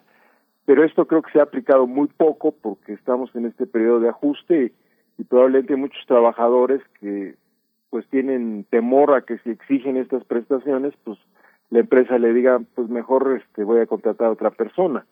Entonces, creo que la ley debe revisarse, eh, no es una ley perfecta eh, y sobre todo mm, me da la impresión de que estamos en un periodo todavía de reorganización de las empresas y los trabajadores en la, en la realidad que se está definiendo en estos días, en estos meses, eh, pensando quizás que vamos hacia el final de la pandemia, pero todavía no acaba y esto es una incertidumbre que hace que esta reorganización del trabajo todavía esté pendiente. Sí. Pues eh, Saúl Escobar Toledo le agradecemos muchísimo toda esta toda esta claridad y toda esta complejidad porque eh, fenomenológicamente es muy este distinto a cómo también lo ve un, un, un economista como usted que y, y, desde el punto de vista legislativo otro punto de vista y desde el punto de vista internacional otro muchas gracias siempre por su posibilidad de, de ilustrar y de, y de, y de aclararnos todas estas cosas que nos inquietan pero también nos tranquilizan ¿no? gracias bueno pues muchas gracias a ustedes y seguimos gracias. platicando gracias. gracias Profesor Saúl Escobar Toledo. Bueno, le leemos también en el sur de Acapulco, www.suracapulco.mx. Eh, profesor Saúl Escobar Toledo, profesor de estudios históricos del INA y presidente de la Junta de Gobierno del Instituto de Estudios Obreros, Rafael Galván AC. Vamos a ir con música a, a cargo de Ale Seger. Nudito es el título de esta canción.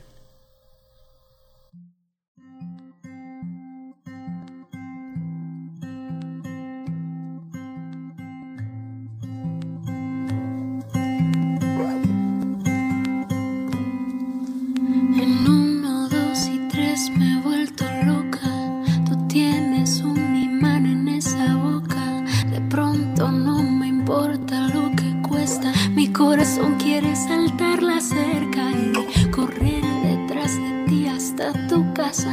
Servirte de mi amor en una taza. Llenarte el pasaporte con mi cuerpo.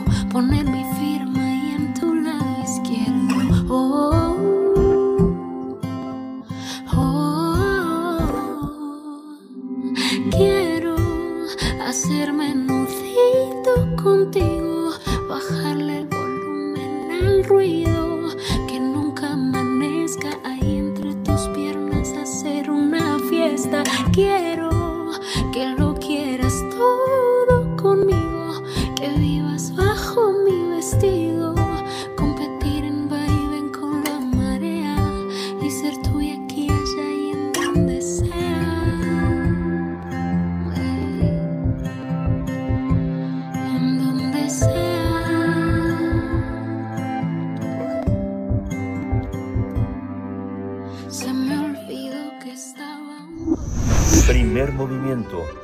Hacemos comunidad en la sana distancia. Nota Internacional. El Parlamento eligió este 4 de octubre a Fumio Kishida como primer ministro de Japón. Así que ese mismo día el nuevo líder anunció a su nuevo gabinete. Kishida es descendiente de una familia política de Hiroshima y la semana pasada venció al popular jefe de la campaña de vacunación Taro Kono para convertirse en el líder del gobernante Partido Liberal Democrático. Debido a que la coalición gobernante del Partido Liberal Democrático tiene una amplia mayoría legislativa, Kishida tenía asegurada la votación en el Parlamento para convertirse en jefe de gobierno de la tercera mayor economía mundial. Kishida es considerado una figura confiable y no se cree que cambie significativamente las políticas del actual gobierno. Su elección se produjo luego de que el primer ministro Yoshihide Hutsuga presentó su renuncia la mañana del lunes y anunció que no volvería a aspirar a ser líder de dicho partido tras un año de ocupar el cargo. El primer ministro número 100 de Japón mantiene al frente del Ministerio de Asuntos Exteriores a Toshimitsu Motegi y en el de Defensa a Nobuo Kishi, hermano menor del ex primer ministro Shinzo Abe. Kishida además creó un nuevo puesto, el de ministro encargado de Seguridad Económica, que recae en Takayuki Kobashi. Así es, bueno, vamos a realizar un análisis esta mañana sobre la investidura de Fumio Kishida como mm, primer ministro del Japón tras su victoria en las primeras en las primarias del gobernante Partido Liberal Democrático. Y ya nos acompaña el doctor Fernando Villaseñor, él es profesor del Colegio de México, especialista en Asia y África. Y bueno, un amigo de Primer Movimiento, querido Fernando Villaseñor, doctor, ¿cómo estás? Buenos días. Muy buenos días, Berenice, Miguel Ángel. Muchas gracias por invitarme nuevamente y para comentar ahora este tema de Fumio Kishida al frente de Japón. Sí, qué, qué, qué apremiante, que de, de, pronto cómo se hacen, eh, cómo se hay un desenlace tan rápido y tan intempestivo de muchas de muchos movimientos. ¿Es así o es una impresión que desde fuera se ve eh, se ve de pronto en un Japón intempestivo, cambiando cambiando de rumbo, aunque cambiando de rumbo es un decir? Explícanos, Fernando. Gracias. Claro que sí. Sí, cuando preparaba la nota de hoy, pensaba un poco en el pensamiento japonés propiamente que tiene dos términos. Uno que se llama o se utiliza hone, que es para los verdaderos sentimientos o las verdaderas intenciones, y uno que se llama totema, que pudiera ser como fachada o lo que se muestra al exterior. Entonces, como comentabas, este, Miguel Ángel, pareciera al exterior que es algo intempestivo, pero en realidad eh, siguiendo cómo funciona el Partido Liberal Demócrata, eh, es algo bastante pensado y que eh, sorprendió a muchos al exterior, pero que sigue una noción lógica. Por ejemplo, se preguntaban, eh, incluso en algunos medios japoneses, por qué no había sido Kono Taro, quien era mucho más popular, quien era el candidato lógico el que quedara como primer ministro y por qué de la nada parecía que había llegado desde atrás eh, Fumio Kishida. Y la razón es que la elección en Japón no es tanto por eh, la persona que va a liderar a Japón, sino mantener en el poder al Partido Liberal Demócrata, que tiene desde 1955 y hasta el día de hoy, pues eh, prácticamente indisputado eh, su, lugar en Japón. Solamente ha tenido dos periodos muy cortos de dos años en los que no ha gobernado. En este sentido, la pregunta que yo me hacía y que quería comentar con ustedes es, eh, ¿por qué Fumio Kishida, alguien este, tibio, digamos, alguien conciliador, pero de, de tan poco riesgo en, en tiempos que parecería que se requiere un liderazgo fuerte? Y más bien es un tema de respuesta. Y en este caso es el Partido Liberal Demócrata se quiere alejar lo más posible del tema del manejo en los últimos cuatro o cinco meses del COVID y un tema que también estuvo ahí fermentándose, desde este lado no se vio como un problema mayor, pero en el pueblo japonés sí lo fue, que fueron propiamente las Olimpiadas. Porque eh, quizás lo que no se vio tanto de este lado es que hubo mucha oposición en el contexto del coronavirus a que se celebraron y Suga insistió mucho, desde luego porque había compromisos internacionales y muchas cosas en que se celebraron. Entonces, básicamente, digamos, esto es lo que eh, acá llamamos una jugada de castigo, en donde se busca que quien siga a Suga se, en este tatema, en este mostrarte hacia afuera, sea lo más distante posible del anterior Suga.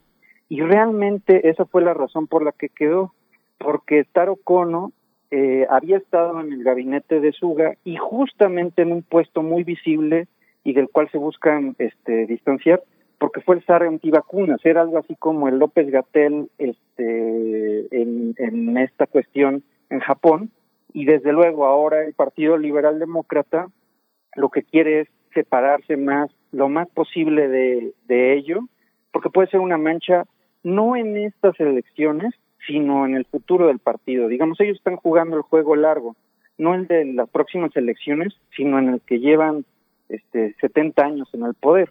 Y para mí esa es la razón principal por la que queda eh, Fumio Kishida y por lo tanto hacia afuera parece algo intempestivo. Al final de cuentas, en un año ha habido tres primeros ministros. Eh, esperemos que no cuatro ahora, este, el 31 de octubre, que vaya a haber nuevamente elecciones pero eh, al interior del Partido Liberal Demócrata, que es realmente quien gobierna Japón, eso nos cuesta a nosotros un poco de trabajo entenderlo porque nosotros somos más presidencialistas, pero allá es el partido más que la persona. Y en ese sentido es que Kishida era cómodo, era eh, seguro, digamos, y eh, también tenía más o menos tranquilos a los intereses internacionales. Ishida se encargó del el Ministerio de Relaciones Exteriores en el gabinete de, de AVE del 2012 al 2017, formó buenas alianzas con Estados Unidos, que es el principal socio estratégico militar de, de Japón, e incluso, quizás algunos recordarán, fue Kishida quien fragó el momento histórico en el que Barack Obama, en el 2016, fue a Hiroshima eh, eh, Kishida es de Hiroshima, y en el que eh, Barack Obama fue a Hiroshima y pidió una disculpa pública al, eh, al pueblo japonés por los bombardeos. Entonces, internacionalmente tiene más peso, al interior no es popular, pero mucha de esta elección tiene que ver más bien con tratar de dejar atrás el tema del coronavirus, el tema de las Olimpiadas, limpiar la imagen del Partido Liberal Demócrata. Esa es incluso una de las razones por las que eh, un tema que salió el día de, eh, ayer, bueno, ayer, en Japón, hoy eh, en, México, es que se van a, adelantar estas elecciones. Y ni siquiera hay gran secreto en eso, lo dijeron públicamente eh, el vocero de, de Kishida, y las razones quieren celebrar elecciones lo antes posible, porque ahorita en este momento están disminuyendo los números de coronavirus y les preocupa francamente que pueda bajar eh, la aprobación popular. Como ven, digamos, en este amplio eh, resumen, el tema tiene que ver con que nosotros podamos distinguir eh, el candidato del partido y lo que se busca proteger aquí e incluso Kishida es funciona en ese sentido es proteger la longevidad del partido y que no hay un riesgo real para que el Partido Liberal Demócrata pudiera perder a largo plazo, porque en estas elecciones difícilmente perdería, ¿no? Tiene mayoría y, va, va, a ser muy difícil, aunque técnicamente es posible que la oposición gane, va a ser casi imposible, pero sí a largo plazo les preocupa los daños y están haciendo un control de daños de lo, de lo que ocurrió ahora con el coronavirus y las Olimpiadas.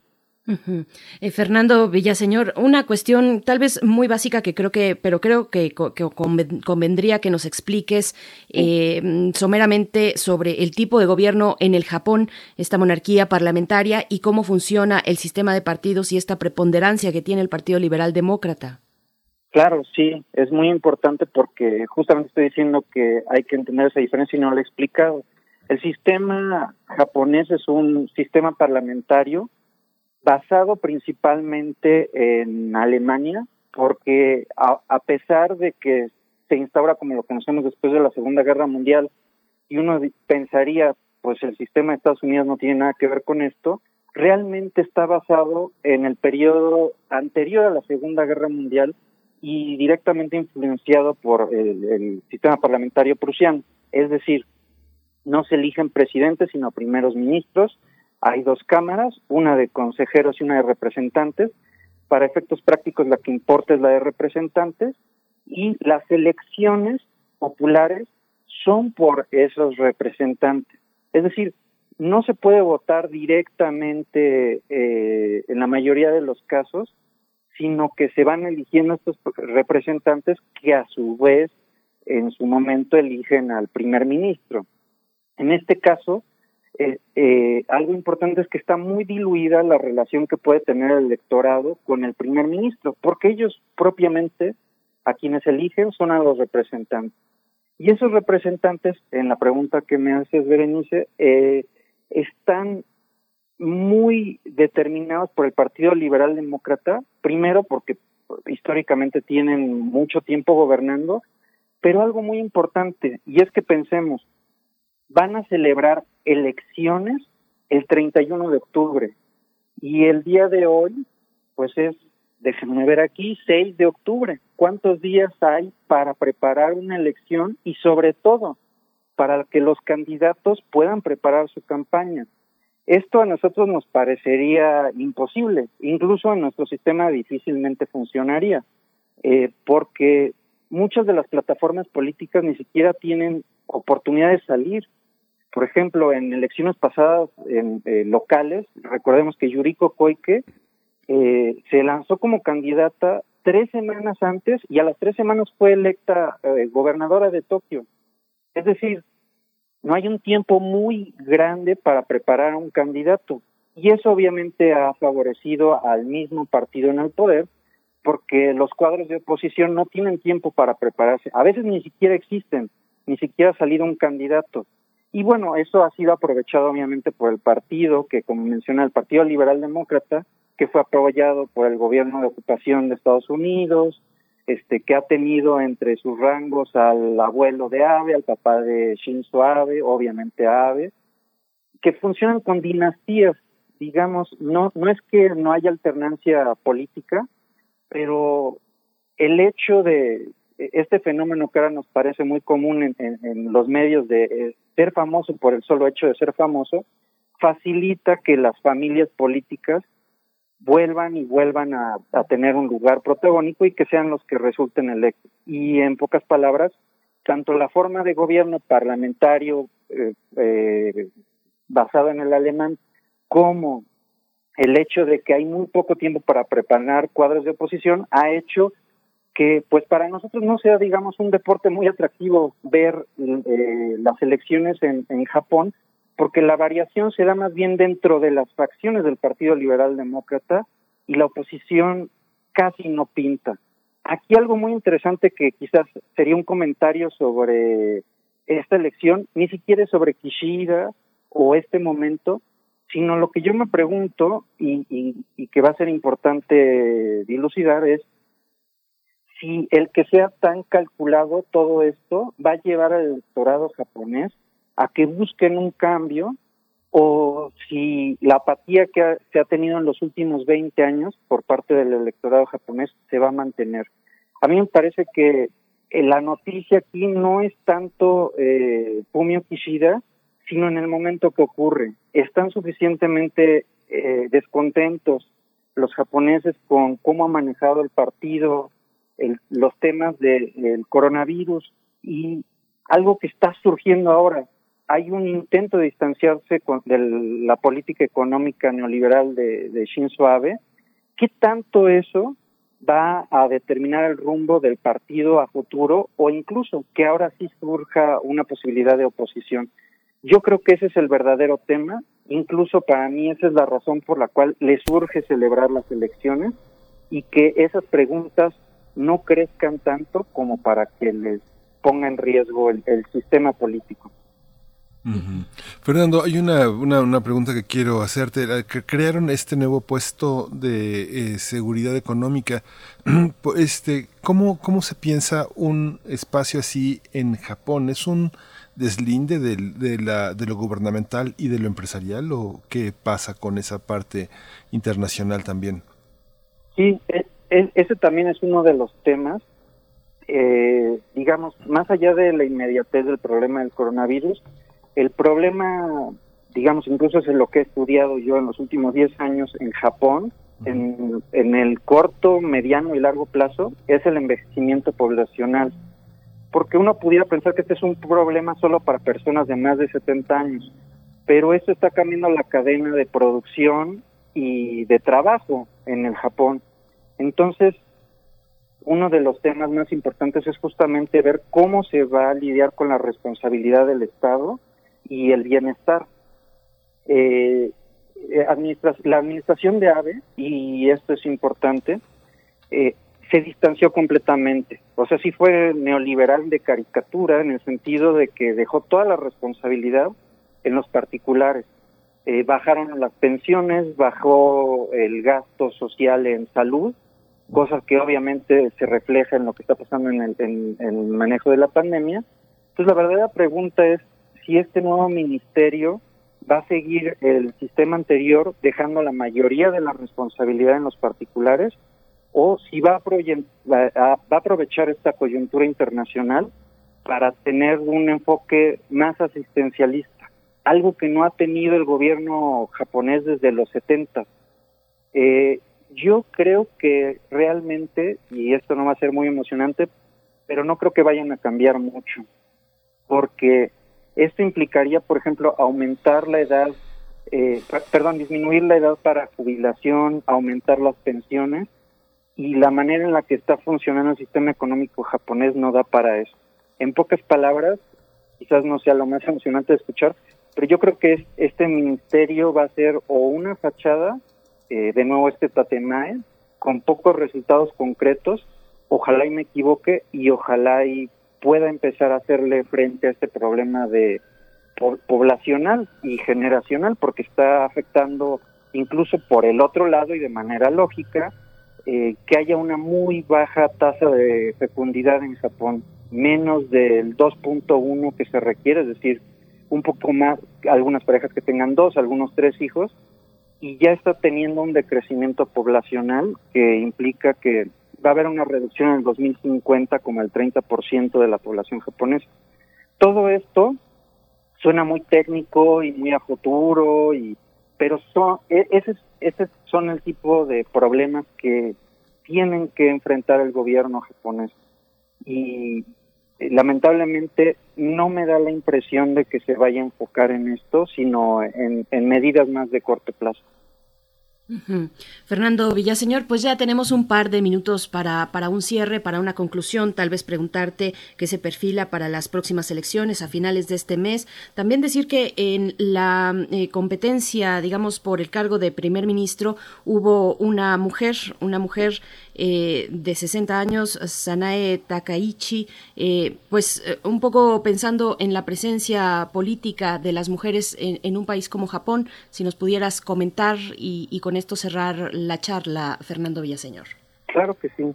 este es un tema en el cual, a pesar del desarrollo económico y tecnológico de Japón, Japón sí está muy retrasado en el tema de la paridad de género las inclusiones normalmente de candidatas o incluso de políticas es de nuevo muy en este aspecto de fachada eh, y no parece a pesar de que metió dos más dos mujeres más en el en su gabinete eh, Kishida que esta sea una de las prioridades. De hecho eh, otra de las razones que se reveló por la cual se van a adelantar las elecciones y eso quizás dará para otra ocasión que hablemos va a ser la boda de la princesa Mako con, eh, digamos, una persona del común, no alguien de la nobleza, que igual de lo que ocurrió en Reino Unido, pues puede afectar al partido, porque aunque hay separación entre iglesia y Estado, y en este caso la monarquía y, el gobierno, sí afecta eh, a, la percepción pública que esté surgiendo este tema eh, de, por ejemplo, de que las mujeres que se casan en la familia imperial eh, tienen que abandonar la familia imperial si no es con alguien de, de realeza. Y entonces, para mí, esa es otra razón por la cual se están adelantando las elecciones y también algo de eso ha dicho el vocero y que refleja un tanto que esta cuestión poco favorable para las mujeres pues se mantenga en cierta medida en Japón. Obviamente es un caso aislado, pero sí para mí refleja que no va a haber un viraje en ese sentido. Para mí es más interesante lo que pudiera hacer Yuriko Koike en Tokio y ahí yo pondría el ojo a futuro, que quizás eso no va a pasar ahora, sino en cuatro años, para la posibilidad de las mujeres en el gobierno japonés. Muy bien. Muchísimas gracias Fernando Villaseñor, doctor Fernando Villaseñor, por esta, por este panorama eh, eh, sobre Japón, el Japón que, el Japón que viene, que está más cerca de lo que creemos, pues seguirá, seguirá esta discusión y siempre de la mano con tu conocimiento y tu indagación. Doctor Fernando Villaseñor, muchas gracias por esta mañana. A ustedes. Gracias, hasta pronto. Bien, pues vamos, vamos ya al corte de la hora. Mm, estamos ya en el filo, son las 8 con 57 minutos para despedirnos de la radio Nicolaita. Nosotros seguimos a continuación con nuestra tercera hora de transmisión, la mesa del día, la poesía necesaria, pero los dejamos con música a cargo de Vicentico y Jepe. Confía es la canción para despedirnos de la radio Nicolaita. Después nos vamos al corte. Vámonos.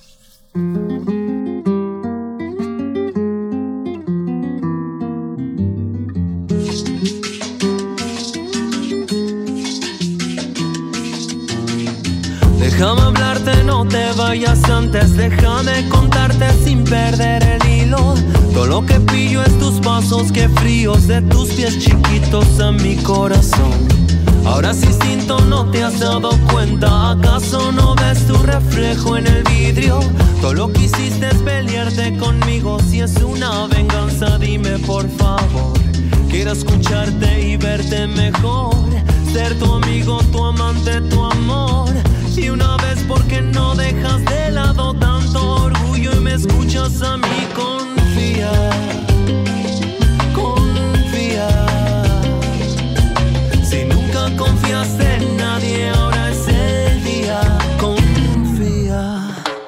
¿Por qué te escondes? Porque yo me guardo. ¿Por qué hacerse loco si estamos a mano? No pasa nada si estamos un rato sin nada que decir, no, no es primera vez. Estamos claros, nadie es inocente. Repite la historia, lo dice la gente. Pero quisiera cambiar el presente. Mejorar la cosa, no dejar para después. Voy a seguir regando esta razón. Pa' que crezca bien fuerte en los dos. Pero es momento que tú te decidas de una a pasarlo mejor, por eso confía. Confía.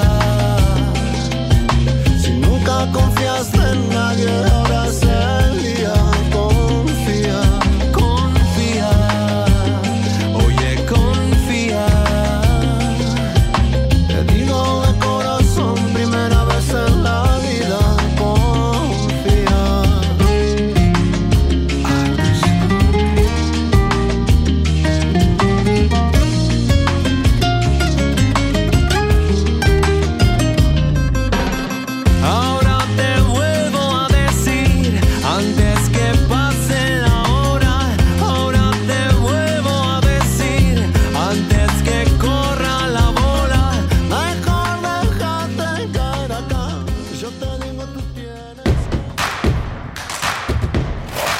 En redes sociales. Encuéntranos en Facebook como Primer Movimiento y en Twitter como arroba PMovimiento. Hagamos comunidad.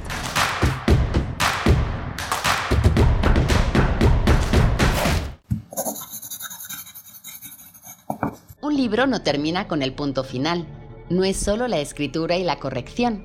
Hay mucho más que un proceso creativo o un arranque de inspiración. Las palabras encierran conocimiento y cultura, pero también gustos y texturas. Los invitamos a probar los sabores y los saberes del lenguaje. Eso, todo eso es lo que saben las palabras. Saben las palabras, el amor por el lenguaje en todas sus presentaciones. Con Laura García, todos los lunes a las 18.30 horas, retransmisión sábados a las 17 horas por el 96.1 de FM y el 860 de AM. Solo por Radio UNAM. Experiencia sonora. Fue culpa de Morena no haber evitado que más de un millón de negocios cerraran y 2.5 millones de trabajos se perdieran. Pero gracias a ti y a tu apoyo, el PAN sí tiene un plan para hacer que México vuelva a crecer. Proponemos bajar impuestos a las empresas que mantengan o generen puestos de trabajo y apoyo a pequeños comercios que han cerrado para que vuelvan a abrir sus puertas. El cambio ya comenzó. Sigamos unidos y fuertes por un México mejor. PAN, Partido Acción Nacional. Te invitamos a seguir la transmisión del curso Dostoyevsky, el mejor novelista de todos los tiempos, a 200 años de su nacimiento, que impartirá el doctor Eloy Urroz. Ojalá que me acompañen en esta serie sobre la vida y obra del más grande novelista de todos los tiempos, Fyodor Mikhailovich Dostoyevsky. Todos los miércoles, del 6 de octubre al 17 de noviembre, a las 17.30 horas a través del canal de YouTube de culturaendirecto.unam. Más información en grandesmaestros.unam.mx o escríbenos a grandesmaestros.unam.mx. No te lo pierdas. La ciencia que somos. La ciencia que somos. Iberoamérica al aire. Descubre la ciencia que está presente en tu día a día a través de cápsulas, reportajes, entrevistas y reportes en vivo. Viernes de 10 a 11 horas por el 96.1 FM. La ciencia que somos. Iberoamérica al aire. Una coproducción de Radio UNAM y las direcciones de divulgación de la ciencia y de las humanidades.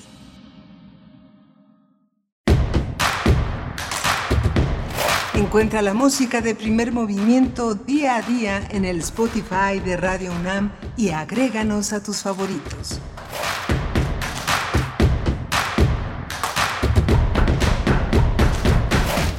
Hola, buenos días. Son ya las 9 de la mañana con 3 minutos de este miércoles 6 de octubre. Está en, el, eh, en la cabina Arturo González, está Frida Saldívar en la producción ejecutiva, Violeta Berber en la asistencia de producción y mi compañera Berenice Camacho al otro lado del micrófono. Berenice, buenos días. Buenos días, Miguel Ángel Quemain. Estamos iniciando nuestra tercera hora donde tendremos la mesa del día a un año, un año ya de la implementación del etiquetado frontal de alimentos. Pues vamos a ver los resultados, eh, cómo ha corrido esta implementación. Vamos a conversar con Paulina Magaña, investigadora en salud alimentaria en el poder del consumidor. Y también nos acompañará Carlos Cruz, investigador del Centro de Investigación en Nutrición y Salud del Instituto Nacional de Salud Pública. Así es que, bueno, esto para la mesa del día y también cerraremos con química, Miguel Ángel Quemain. Vamos a cerrar con, con, química. El doctor eh, Plinio Sosa, investigador de, eh,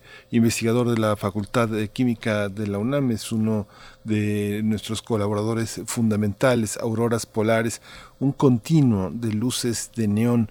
Vamos a tocar este tema con Plinio Sosa, él es eh, investigador académico de tiempo completo en la Facultad de Química y está dedicado a la docencia y a la divulgación de la química. Muy bien, pues ahí están también nuestras redes sociales para que ustedes nos eh, envíen sus comentarios, como lo hace María Elizondo, que nos dice, mmm, Vicentico, me encanta ese hombre. María Elizondo, muchas gracias. Bueno, pues sí, no canta muy bien, pero pues es talentoso. Yo es lo que podría limitarme a decir, pero bueno, cada quien sus gustos, querida Mayra. Saludos para ti. R. Guillermo también está por acá comentando. Japón, hacinamiento, deuda, suicidios, eh, permanece, permanente estado de guerra, ocupación, despoblación, democracia indirecta. Bueno, Fukushima imparable, es lo que nos dice R. Guillermo. Eh, Rosario Durán dice, deformarse ese fondo se refiere a la conversación que tuvimos con el profesor Saúl Escobar sobre la pandemia y el mercado laboral. Entonces Rosario Durán nos dice, de formarse ese fondo, ¿de dónde saldría el dinero? Y lo más importante, ¿quién sería el responsable de manejarlo, dado las experiencias eh, de que son hábiles para desaparecer fondos. Pues sí, esa es una duda en el, en el fondo. Pues bueno, eh, gracias igualmente Flechador del Sol. Lin Min también dice, sí, si trabajando en el gobierno, de todos modos estamos en outsourcing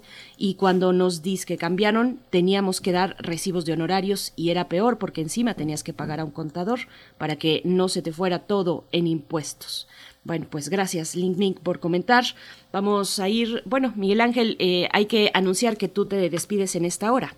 Sí, me despido en esta hora. Muchas gracias por todo. Nos vemos, espero que no sea tanto, en 15 días técnicamente es lo que marca la, la, incapacidad médica, pero bueno, agradezco mucho todas las muestras de solidaridad y cariño y bueno, se quedan, se quedan en las mejores manos y además eh, en esta en esta pausa que es la poesía necesaria, que es una manera siempre de seguir adelante en este espacio de primer movimiento como uno de los grandes motores para acercarnos a lo más poderoso que tiene la, la, humanidad, que es la, la poesía, la posibilidad de crear, de nombrar y de crear mundos, crear mundos posibles. Por supuesto, pues bueno, te deseamos lo mejor, querido Miguel Ángel Quemain. Te esperamos en dos semanas por acá, pasadas dos semanas, te esperamos eh, por acá y con los mejores deseos en esta. La salud es lo primero, así es que hay que atenderla. Los mejores deseos para ti y ahí están todos los comentarios en redes sociales eh, que, te han dirigido su, su apoyo y, y bueno, también los deseos de recuperación. Muchísimas gracias y que te vaya muy bien. Muchas gracias, Berenice. Muchas gracias a todos, muchas gracias al equipo. Bien, pues nos vamos, hasta pronto. Nos vamos con poesía necesaria. Primer movimiento. Hacemos comunidad en la sana distancia. Es hora de poesía necesaria. Hoy vamos con poesía de Silvina Ocampo, bueno, una de las grandes escritoras de Argentina, eh, desarrolló el cuento y la poesía y también fue artista plástica. Nació en 1903, murió en 1993 en Buenos Aires, donde nació. Eh, conoció artistas precursores del surrealismo en 1920 mientras estudiaba pintura y dibujo en París. Y pues bueno, vamos con la poesía de Silvina Ocampo.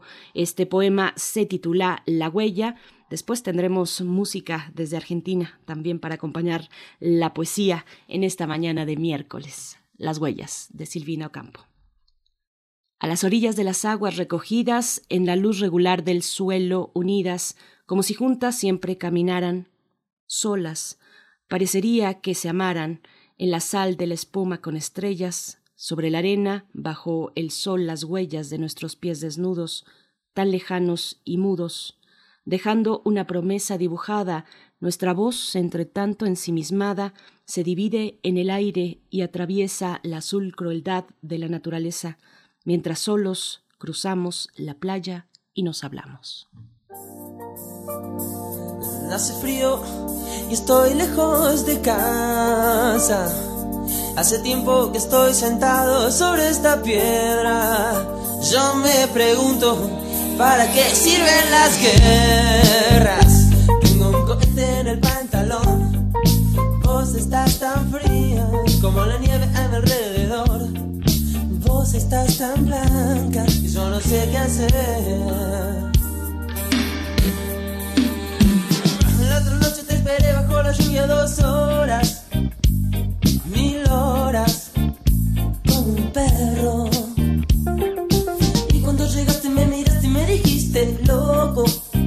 Estás mojado, ya no te quiero. En el circo, vos ya sos una estrella, una estrella roja que todo se lo imagina.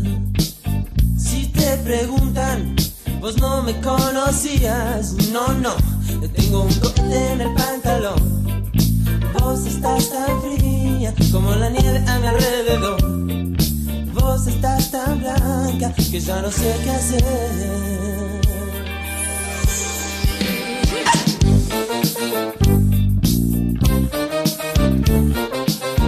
Esperé bajo la lluvia, no, no, no.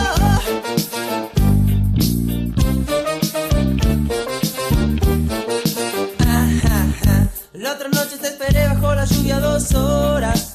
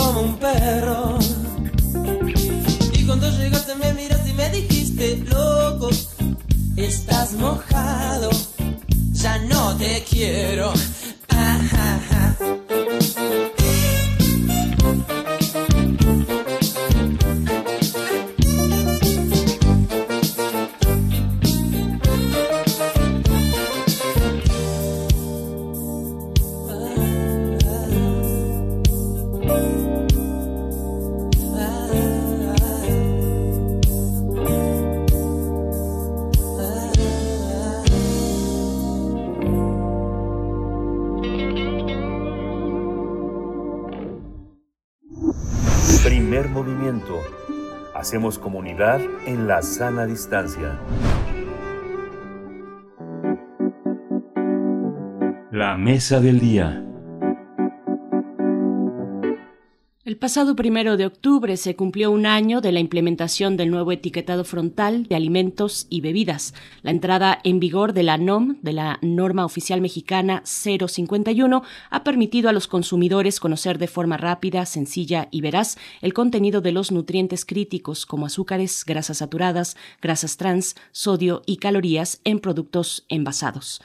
De acuerdo con la Alianza por la Salud Alimentaria, gracias al nuevo etiquetado frontal de alimentos y bebidas, el entorno alimentario en nuestro país se ha modificado favorablemente y se han observado cambios en la formulación de los ingredientes de los productos libres de sellos y leyendas.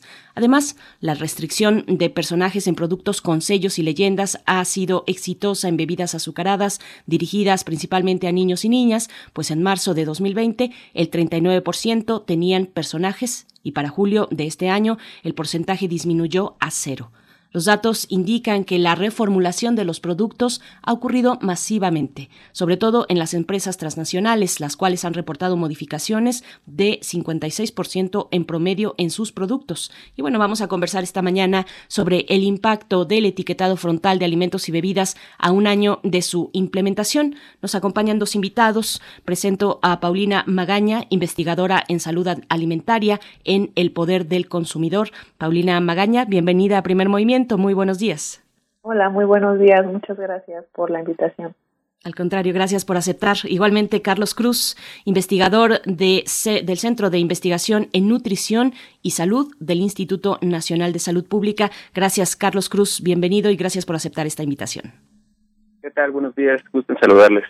Buenos días. Igualmente, pues empezamos esta charla, eh, el etiquetado frontal en alimentos y bebidas eh, que se da en el transcurso de una pandemia que ha puesto de manifiesto, eh, al menos en México, pues la calidad de los alimentos que consume la población mexicana, su presentación. ¿cómo, cómo, ¿Cómo reseñarlo, Paulina Magaña? ¿Qué ha significado este año de implementación de este etiquetado? Sí, pues yo creo que viste una muy buena introducción. Son algunos de los de, los beneficios que se ha visto a raíz de la implementación del etiquetado. Por ahí eh, mencionabas el tema de reformulación. Eh, yo, lo mencionaría en varios ejes. En primera, eh, bueno, desde el Poder del Consumidor hicimos una encuesta desde que empezó a implementarse este etiquetado y justamente hubo una gran aprobación por parte de los consumidores ante este etiquetado, cosa que no había sido con el anterior que mencionamos en varias ocasiones que era un etiquetado que no se entendía. Ahora los consumidores, más del 70%, aprobaban el uso de este etiquetado de advertencia por ser más claro, más visible y por lo tanto lo identificaban más en los empaques y esto permitía que lo pudieran utilizar para elección para sus elecciones alimentarias. Entonces, de entrada, esta aprobación y reconocimiento del etiquetado pues fue algo muy notorio desde el inicio de la implementación, pero también hablamos de otros ejes que han sido pues muy notorios en cuanto a la reformulación que tú ya mencionaste en la introducción, ¿no? Muchos de los productos empezaron a bajar el contenido de azúcares, de sodio, de grasas, pues para evitar tener estos sellos de advertencia, ¿no? Y entrar en un mercado eh, pues más competitivo con otros productos que no tengan esta alta cantidad de estos nutrimentos críticos y, bueno en fin tenemos algunos otros resultados que podemos ir conversando durante la llamada por supuesto. Carlos Cruz con qué iniciar qué impacto ha tenido este nuevo etiquetado muy bien, sí, Paulina ya resumió mucho de los resultados que ha tenido este etiquetado, pero mira, te platico un poco de lo que se había observado antes, por ejemplo, en 2018 fue la última vez que se evaluó la, eh, el uso y la comprensión del etiquetado anterior de los sistemas GDA, que era el etiquetado que teníamos anteriormente, y se había observado que solamente 10% de la población lo entendía y de los cuales eh, solamente tres lo utilizaban. O, otros datos que habíamos visto es que eh, en la población también se se evaluó diferentes alternativas de etiquetados y siempre el etiquetado de advertencia era el que reflejaba mejores resultados en cuanto a comprensión y aceptabilidad. La gente refiere que ese etiquetado sería útil para eh, modificar sus compras. Y bueno, esas fueron algunas de las razones que se plantearon para la implementación del etiquetado de advertencia y hay muchas otras razones, ¿no? Por ejemplo, se plantea que el etiquetado es una estrategia costo efectiva para su implementación porque tiene más beneficios eh, que se van a recoger eh, en, la salud, eh, derivados o en comparación con lo que podríamos estar eh, esperando de los gastos de inversión, ¿no? Y, y es que este tipo de estrategias pues no requiere eh, inversión para infraestructura o para capacitación o bueno, otro tipo de gastos. Entonces, hasta este momento pues hemos logrado una una estrategia que está bien diseñada y bien planteada para los consumidores. Les pregunto a ambos, eh, ¿un cambio como este requiere necesariamente de una difusión, de una campaña de difusión, eh, pues en muchos sentidos, muy amplia? Finalmente son productos cotidianos que usamos en nuestra vida diaria, que son usados también, bueno, pues eh, por los más pequeños, hay diferentes niveles, digamos, en los tipos de comunicación. ¿Se ha dado una campaña como esta? ¿Ha venido acompañada esta reforma, bueno, esta entrada en vigor de la norma oficial mexicana eh, con una campaña de difusión adecuada, Paulina Magaña?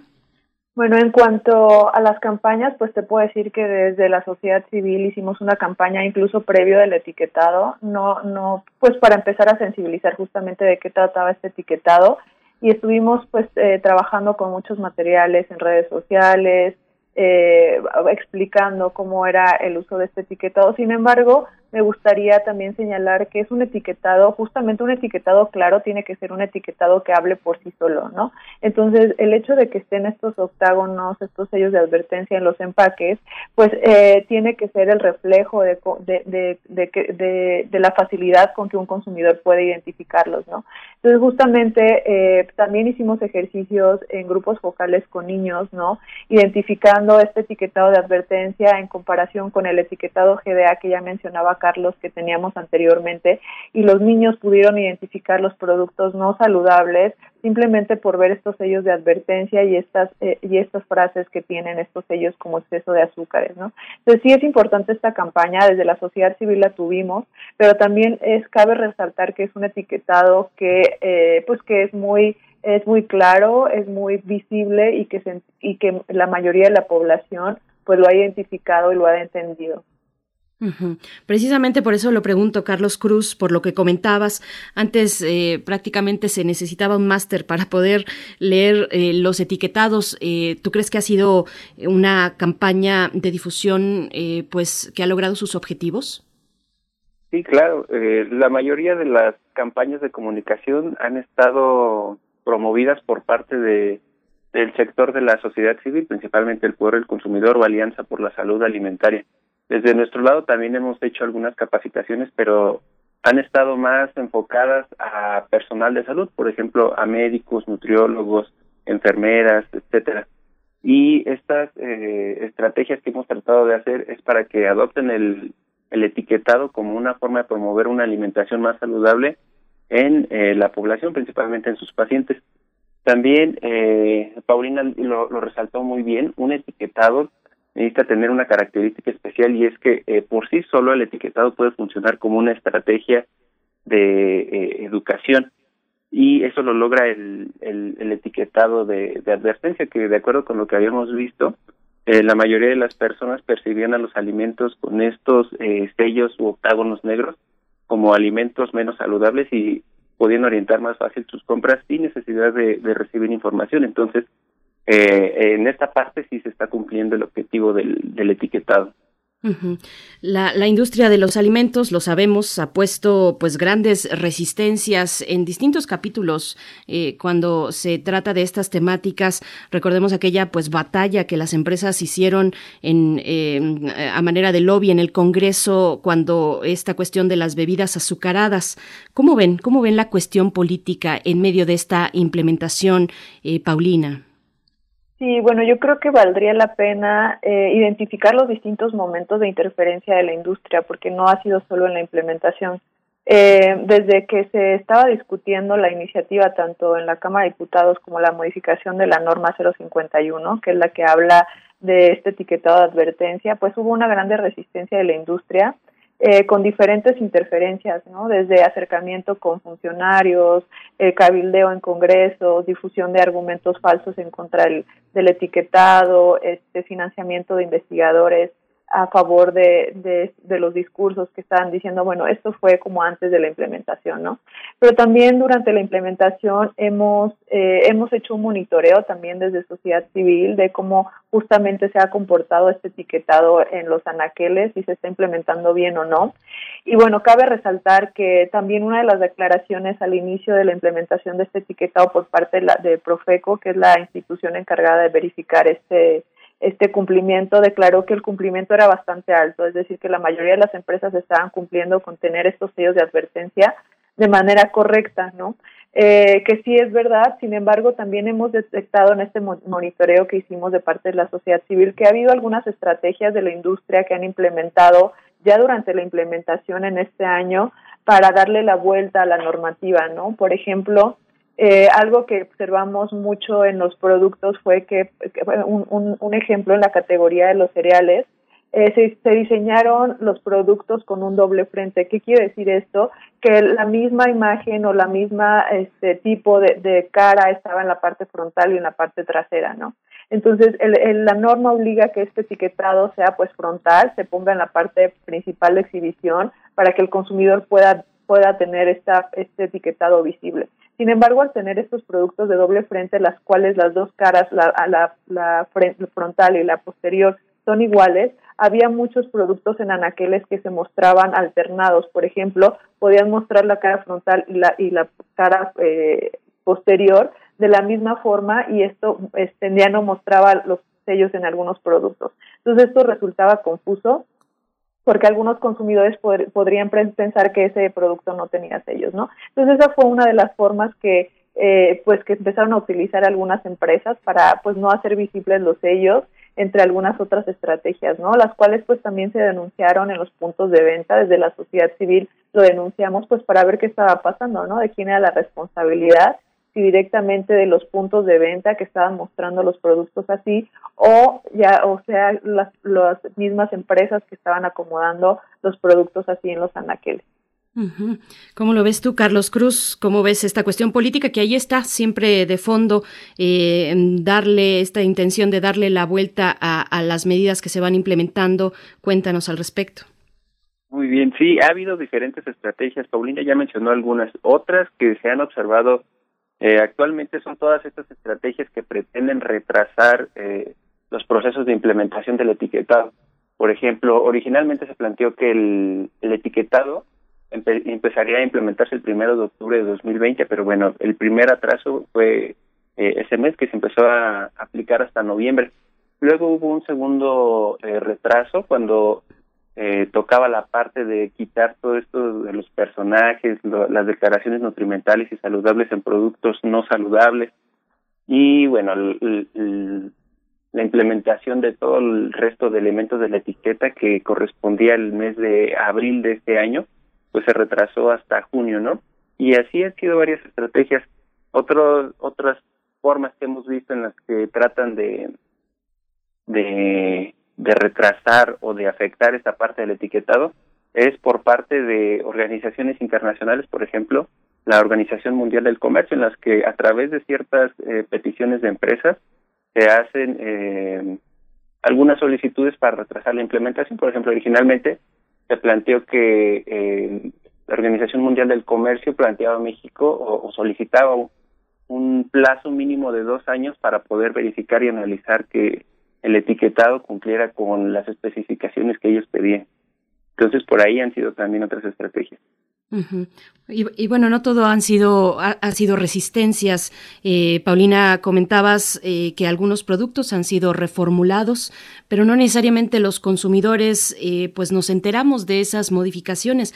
Cuéntenos, por favor, cuéntenos ambos cuáles han sido las empresas que han reformulado, cuáles son esos, principalmente ese sector de productos que, que han apuntado hacia ese avance. Son preguntas además que nos llegan desde la audiencia puntualmente para saber sobre la modificación de las fórmulas en algunos productos eh, y qué productos y derivados del etiquetado de advertencia, nos pregunta Mayra Elizondo. Eh, Paulina Magaña. Sí, mira, pues han sido varias empresas y justamente han hecho sus propias declaraciones de reformulación de los productos. Bimbo ha sido una de ellas, Kellogg también. Muchas categorías, por ejemplo, los cereales de caja empezaron a tener reformulaciones para disminuir la cantidad de azúcares y sodio que tenían estos productos. ¿Por qué? Porque generalmente pensábamos que los cereales de caja pues eran una buena opción para el desayuno.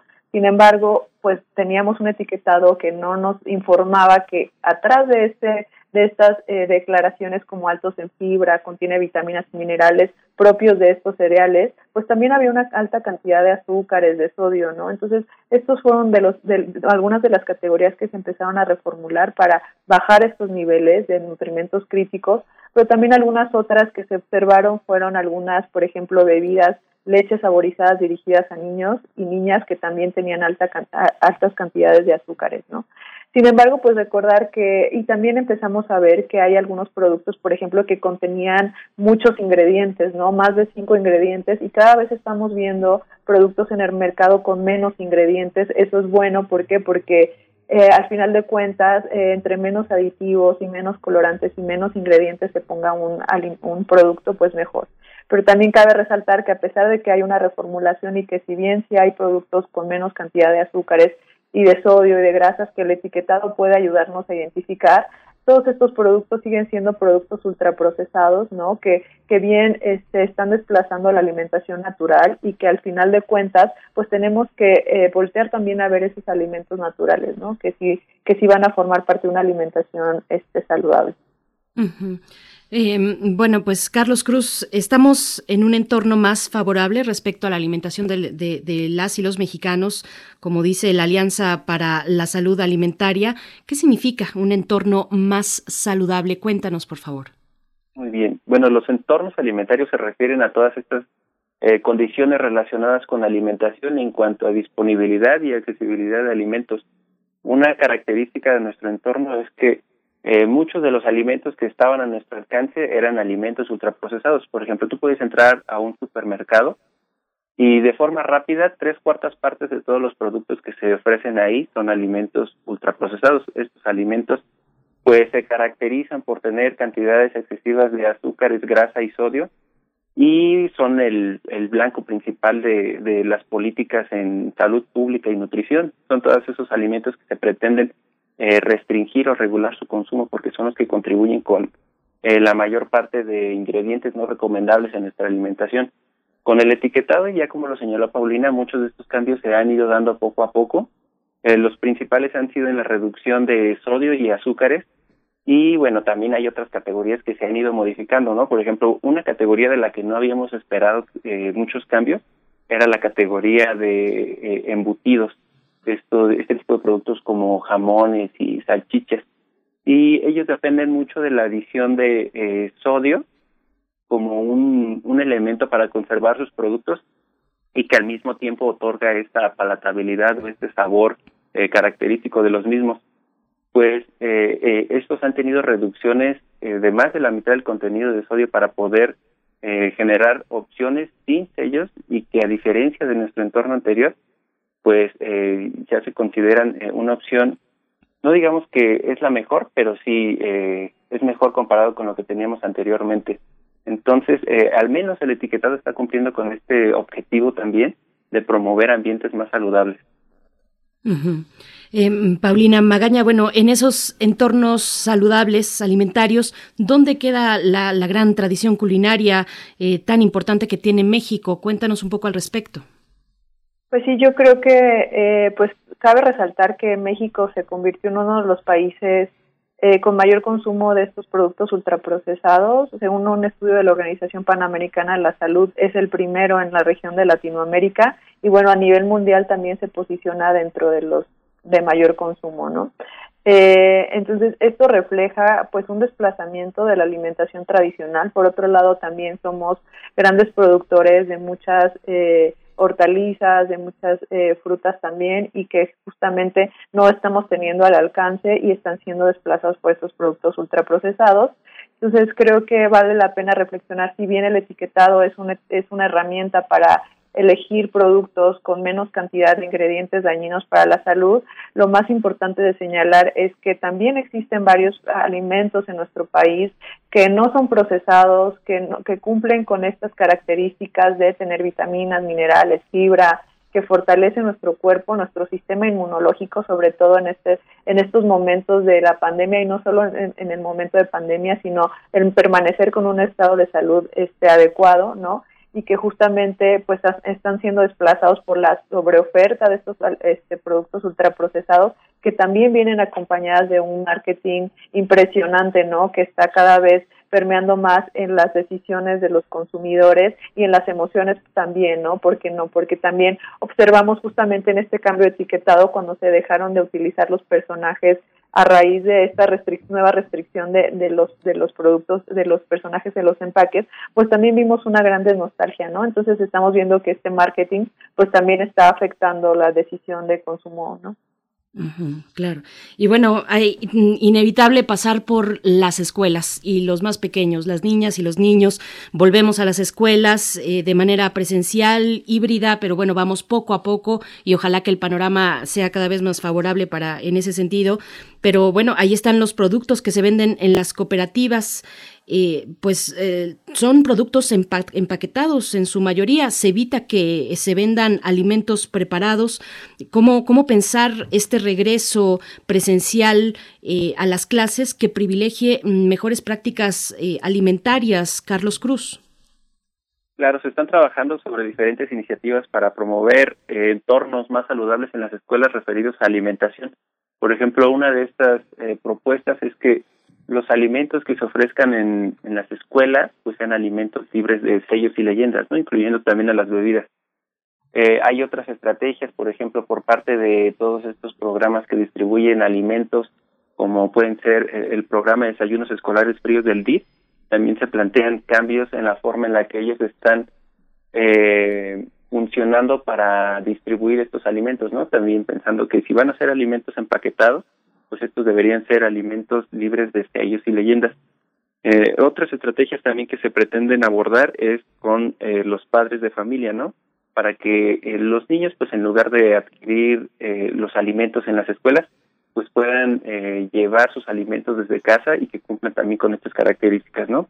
Tratar de que sean alimentos mínimamente procesados y preferiblemente naturales y que bueno este evitar este este uso de, de alimentos empaquetados Paulina Magaña qué nos puedes compartir al respecto los alimentos en los entornos escolares Sí, por supuesto, yo creo que eh, pues hay que reflexionar mucho al respecto. Ya, ya desde hace mucho tiempo, desde el 2010, con modificaciones en el 2014, existen ciertos lineamientos que prohíben justamente la venta de productos ultraprocesados o comida chatarra al interior de las escuelas. Sin embargo, también hemos visto cómo se ha comportado esta venta y pues en realidad es que no se han cumplido eh, pues en su totalidad los lineamientos, ¿no? Entonces desde, la sociedad civil estamos eh, pues promoviendo que, que esto se cumpla, ¿no? Que no se vendan no solo productos eh, sin sello, sino productos ultraprocesados, porque hay muchos productos que contienen ciertos colorantes, ciertos aditivos que también afectan a la salud de los niños y niñas, principalmente en cuestiones de hiperactividad y algunos otros eh, síntomas que pueden estar presentando. Entonces, sí, la prioridad es consumir alimentos naturales, de preferencia locales, para que eh, cumplan con esta función de, de, un desarrollo óptimo en niñas y niños, ¿no? Entonces cabe eh, la pena pues eh, reflexionar justo ahora en el en el regreso a clases y pues pues tener las modificaciones pertinentes a las leyes y, y normativas para que esto se cumpla. Bueno, ahora que hablas de eh, consumir lo local, que también por acá nos comentan, eh, Alfonso de Alba Arcos dice en redes sociales, somos testigos de una empresa que acató exitosamente el incentivo para reformular sus productos al disminuir la cantidad de sodio en estos. Tostadas Hornazana inicialmente tenía dos sellos. Al reformular solo quedó con uno. Y bueno, dice, nos hemos acostumbrado sin problema. Mm, Alfonso de Arcos, gracias. Bueno, pues esta cuestión, generalmente pensamos en grandes empresas de la industria, eh, Paulina, Carlos, pero, pero hay muchas de estas iniciativas más pequeñas, más locales, y, les pregunto a ambos, ¿dónde están estas empresas pequeñas? ¿Tienen cabida en estos nuevos esquemas? Eh, ¿Cómo seguirles la pista? ¿Cuál es su relevancia en la oferta de alimentos que tenemos cotidianamente en las escuelas, en los centros de trabajo, en las calles, en las tiendas de la esquina. Eh, Paulina. Sí, pues justamente eh, sí este etiquetado pues incluye a, a los eh, grandes productores como a, los grandes fabricantes como a los pequeños productores cuando es un alimento que ya ha sufrido una modificación, ¿no? Pero justamente eh, como lo mencionabas eh, hubo una grande resistencia porque las grandes industrias decían que no se podía reformular, que este etiquetado no permitía reformular y pues estamos viendo que sí, ¿no? Yo creo que es una grande oportunidad también para los que eh, pues están produciendo eh, productos que sí añaden un poco de azúcar, que sí añaden un poco de sodio, pero que, que pueden entrar en este mercado competitivo, ¿no? En esta difusión de, de productos más saludables. Pero también hablaría no solo de estos productos empaquetados, sino también de estos alimentos que se venden en los tianguis, por ejemplo, en los mercados, eh, que podemos eh, pues utilizar para preparar nuestros alimentos y que no son procesados, que no vienen en un empaque y que pueden este pues formar parte de una alimentación adecuada. claro, Carlos Cruz, ¿qué comentas al respecto? Claro, eh, sobre esta parte de la reformulación había muchos argumentos por parte de los productores de alimentos en los que ellos eh, argumentaban que se necesitaba un plazo mayor para poder generar estas reformulaciones a los alimentos, ¿no? Por ejemplo, al menos dos años para que ellos pudieran observar cambios en la reestructuración de la composición de sus productos. Pero de acuerdo con lo que vimos, el cambio fue inmediato. Eh, nosotros habíamos analizado datos de, de los alimentos ofertados en el mercado mexicano eh, previo a la implementación del etiquetado y algunos cambios que se habían observado era el casi todas las botanas eh, saladas o frituras estas de, de maíz o de papa contenían excesos de sodio y de grasa saturada y ahora ya no. Esto habla de cambios en la forma en la que se están utilizando los ingredientes, es decir, que se están reduciendo o bien que están generando cambios en los procesos, ¿no? Por ejemplo, la grasa saturada se puede generar por mantenerla mucho tiempo en cocción. Entonces, eh, eso habla de, de, mejores prácticas y de mejores eh, opciones para el uso de ingredientes. Hay muchas empresas también eh, eh, pequeñas y medianas que han sabido aprovechar bien esta oportunidad del etiquetado y han generado un portafolio más amplio de eh, opciones sin sello o que tienen una menor cantidad de sellos en comparación con las eh, opciones más populares del mercado. Unas de estas han sido, por ejemplo, las tostadas de, maíz, ¿no? Generalmente las tostadas son un producto que se ofrecía de manera eh, frita, ¿no? Es decir, que se pasaban por aceite y luego se les añadía sal y hay otras empresas que están generando opciones que no necesariamente necesitan cumplir con este criterio, ¿no? De que sean fritas, sino que son horneadas, o sea, se secan con calor. Y también eh, otras empresas que han sabido aprovechar bien esta oportunidad de, del etiquetado son eh, las tiendas y los distribuidores de, de, alimentos. Por ejemplo, hay muchos portales en línea en los que ya podemos eh, comprar el, o, adquirir productos para eh, del súper y hay una sección ya de productos sin sellos ni leyendas, entonces eh, creo que muchos se han sabido beneficiar y utilizar esta parte del etiquetado. Y bueno, voy con algo que, además tiene, eh, pues hemos visto recientemente en redes sociales, pues ha generado un gran revuelo esta, eh, pues esta decisión de retirar 12 productos de sopas instantáneas eh, luego de la alerta que emitió Profeco y pues que se van a se van a retirar luego de que la revista del consumidor en octubre pues presentara este estudio de calidad sobre sopas instantáneas.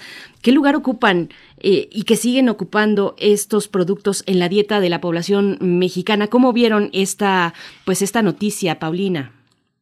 Sí, pues yo creo que justamente las reacciones que vemos en redes sociales nos refleja la, la importancia que han adquirido estos productos ultraprocesados, sobre todo este reconocimiento de las sopas instantáneas en nuestra alimentación diaria, ¿no? Entonces yo lo vería como algo que, que llama la atención en un sentido de, de, pues de voltear a ver que sí se están consumiendo estos productos, ¿no? Por la reacción que están generando.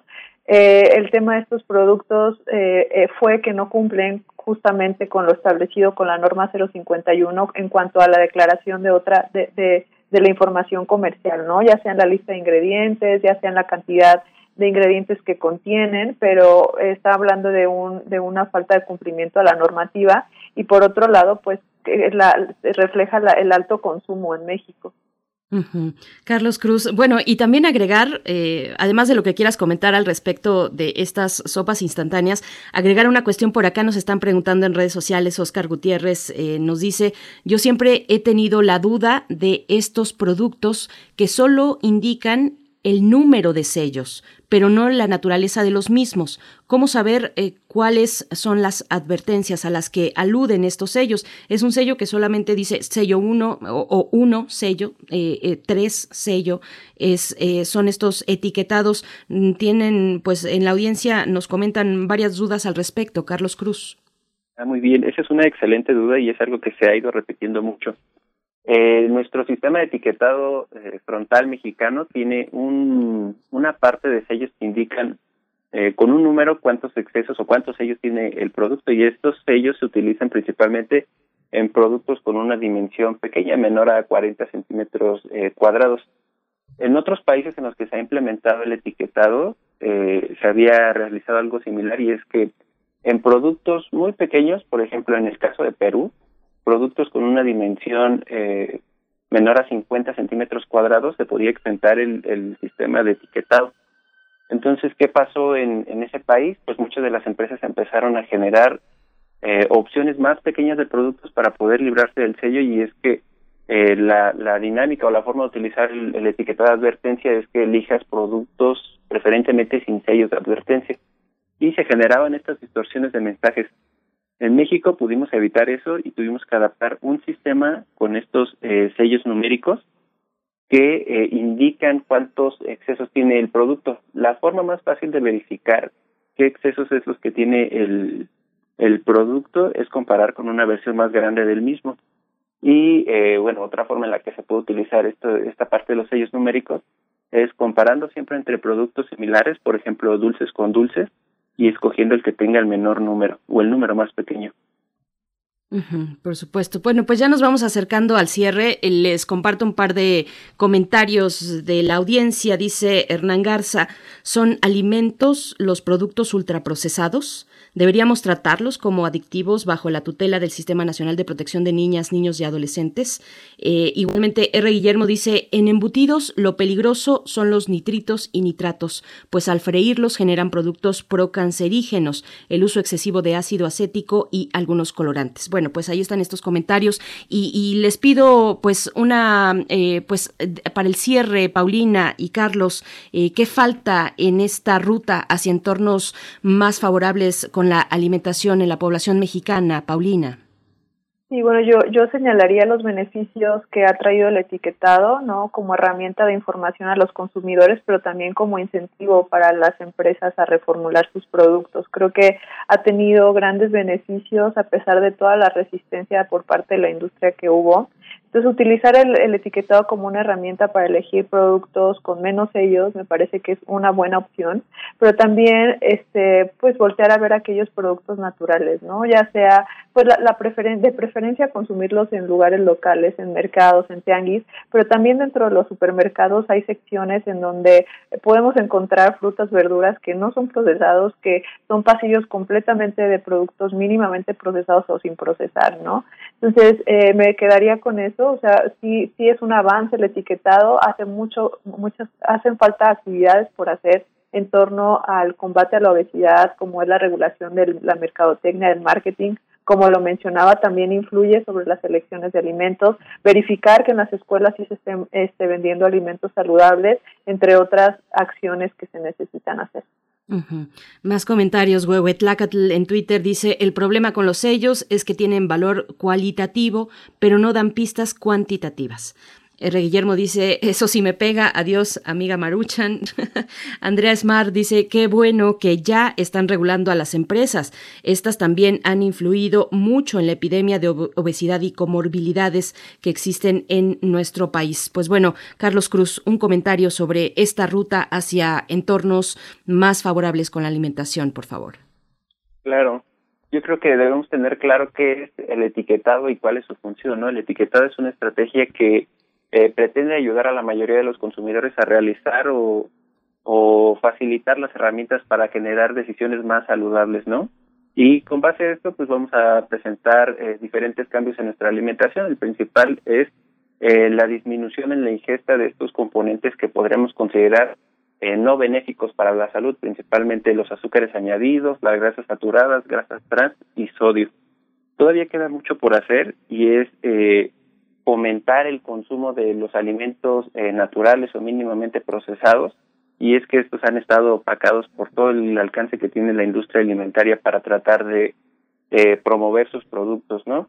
Entonces, eh, yo invitaría también a, utilizar el etiquetado, pero preferir todas estas eh, eh, opciones de alimentos que tenemos sin sellos, que, eh, bueno, pues generalmente son opciones muy saludables y que van a, van a responder bien a, a nuestros objetivos de salud y de nutrición. Ahí una buena pista. Pues bueno, Carlos Cruz, investigador del Centro de Investigación en Nutrición y Salud del Instituto Nacional de Salud Pública. Gracias por esta participación. Muy buen día. Gracias, buenos días. Hasta pronto. Igualmente, Paulina Magaña, investigadora en salud alimentaria en el poder del consumidor. Pues muchas gracias por participar esta mañana. Muchas gracias a ustedes. Buen día. Hasta pronto. Pues son las 9 con 47 minutos. Vamos a ir con química, pero antes con algo de música a cargo de Alex Cuba. Solo mía es el título de esta canción.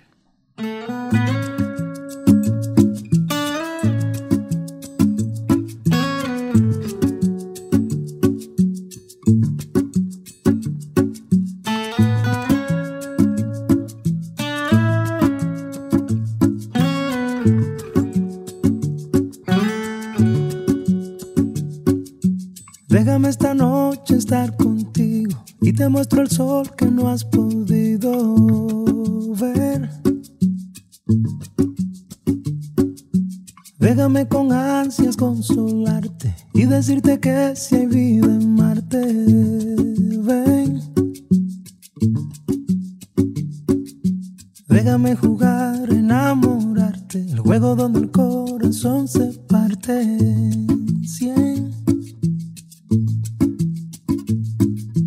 Déjame intentar ir a buscarte, de tus propios miedos rescatarte.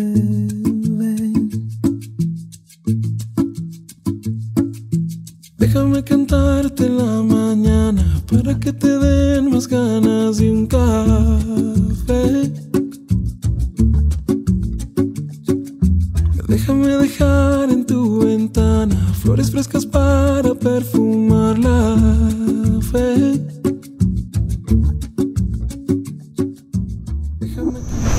Primer movimiento. Hacemos comunidad en la sana distancia. El crisol de la química.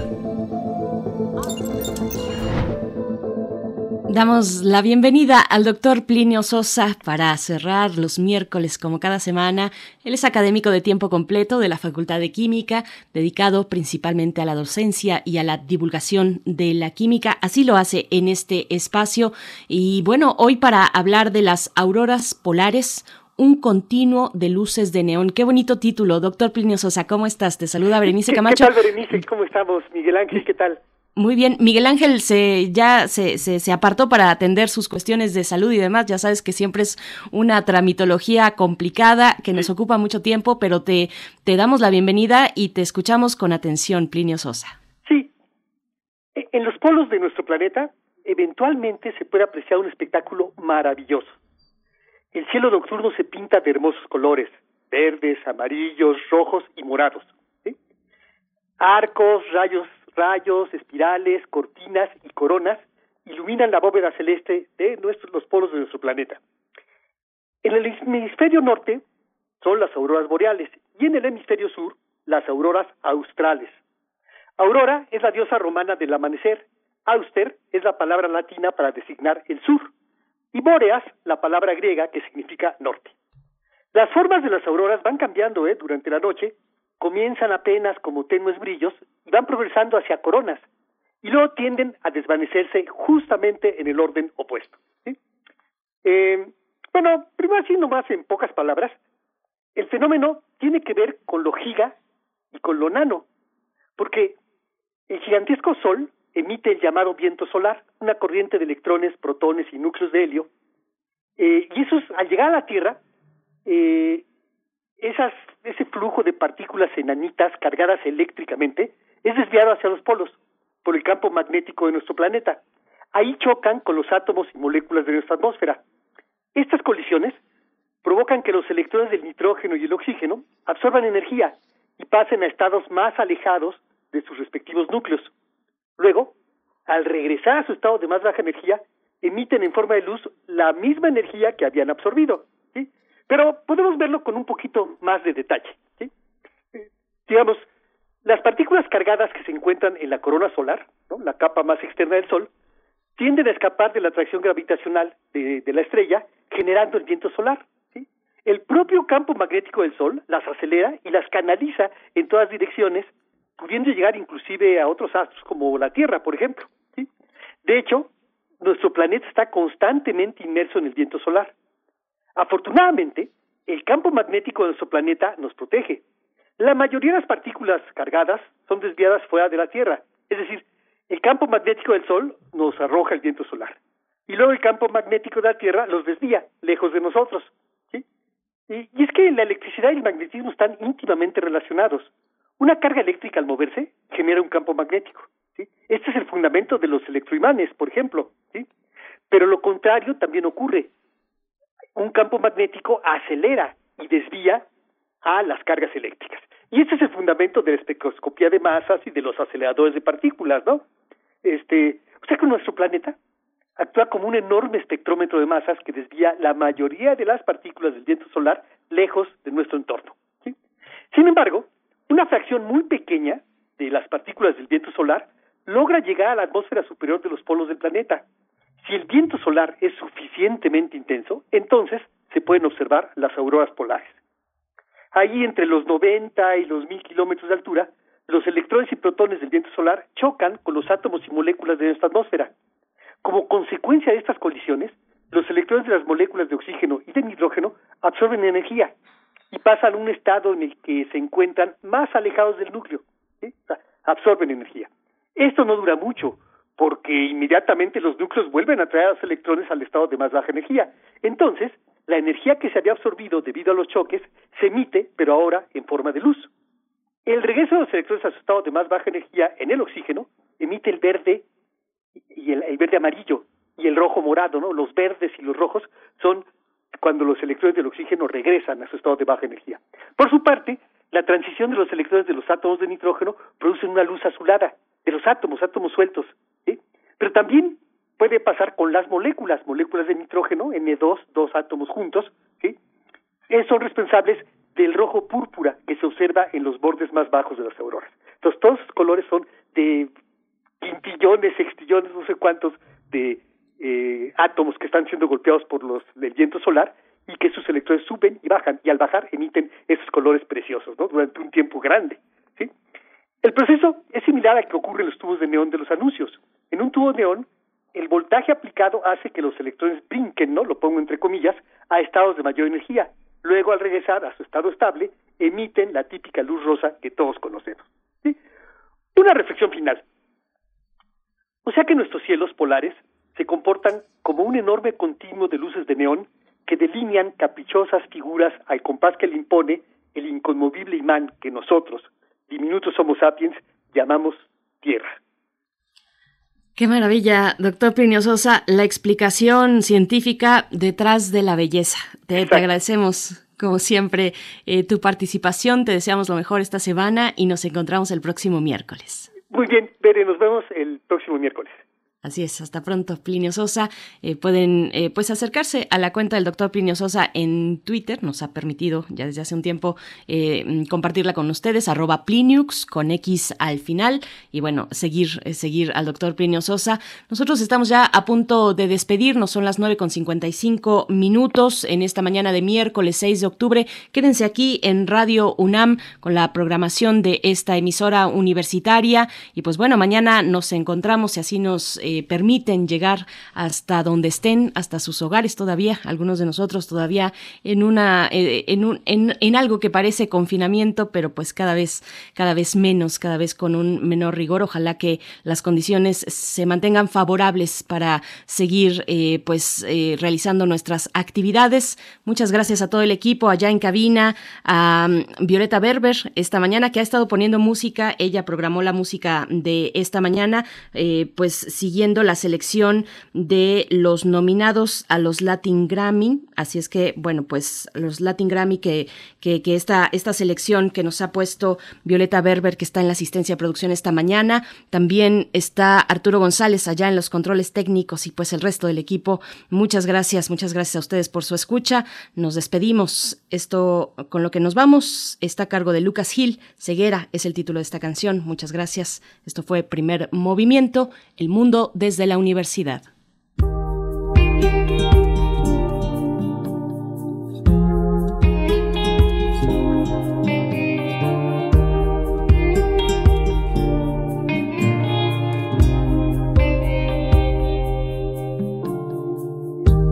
Ayer desde el monte te vi salir con tu carita empapada Bajabas llorando cual mes de abril y toda tu pena me hablaba.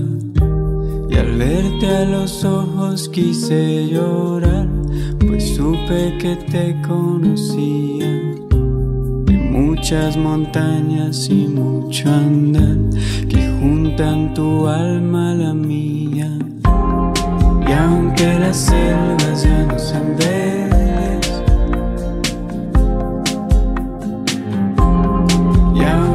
los ríos corre carbono.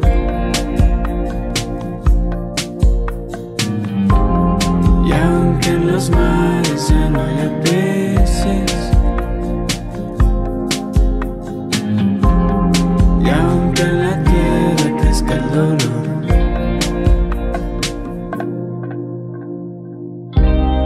Y aunque la vida nos pese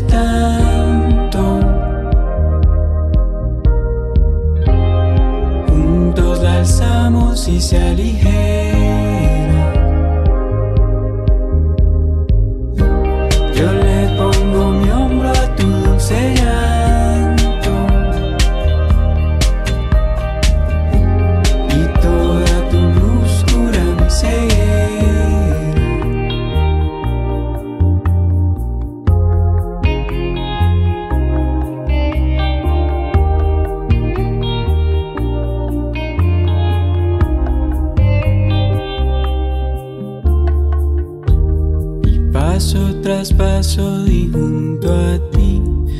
Hasta llegar a este valle donde procuro antes de subir que mi corazón no me falle.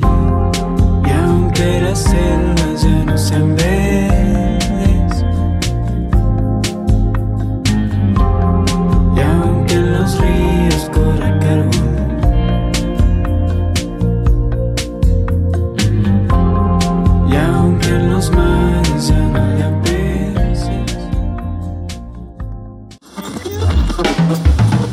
Radio UNAM presentó Primer Movimiento, El Mundo desde la Universidad, con Berenice Camacho y Miguel Ángel Quemain en la conducción, Frida Saldívar y Violeta Berber, producción, Antonio Quijano y Patricia Zavala, noticias, Miriam Trejo y Rodrigo Mota, coordinadores e invitados, Tamara Quirós, redes sociales, Arturo González y Socorro Montes, operación técnica. Servicio Social, Cecilia Esquivel, locución, Tessa Uribe y Juan Stack. Quédate en sintonía con Radio UNAM, Experiencia Sonora.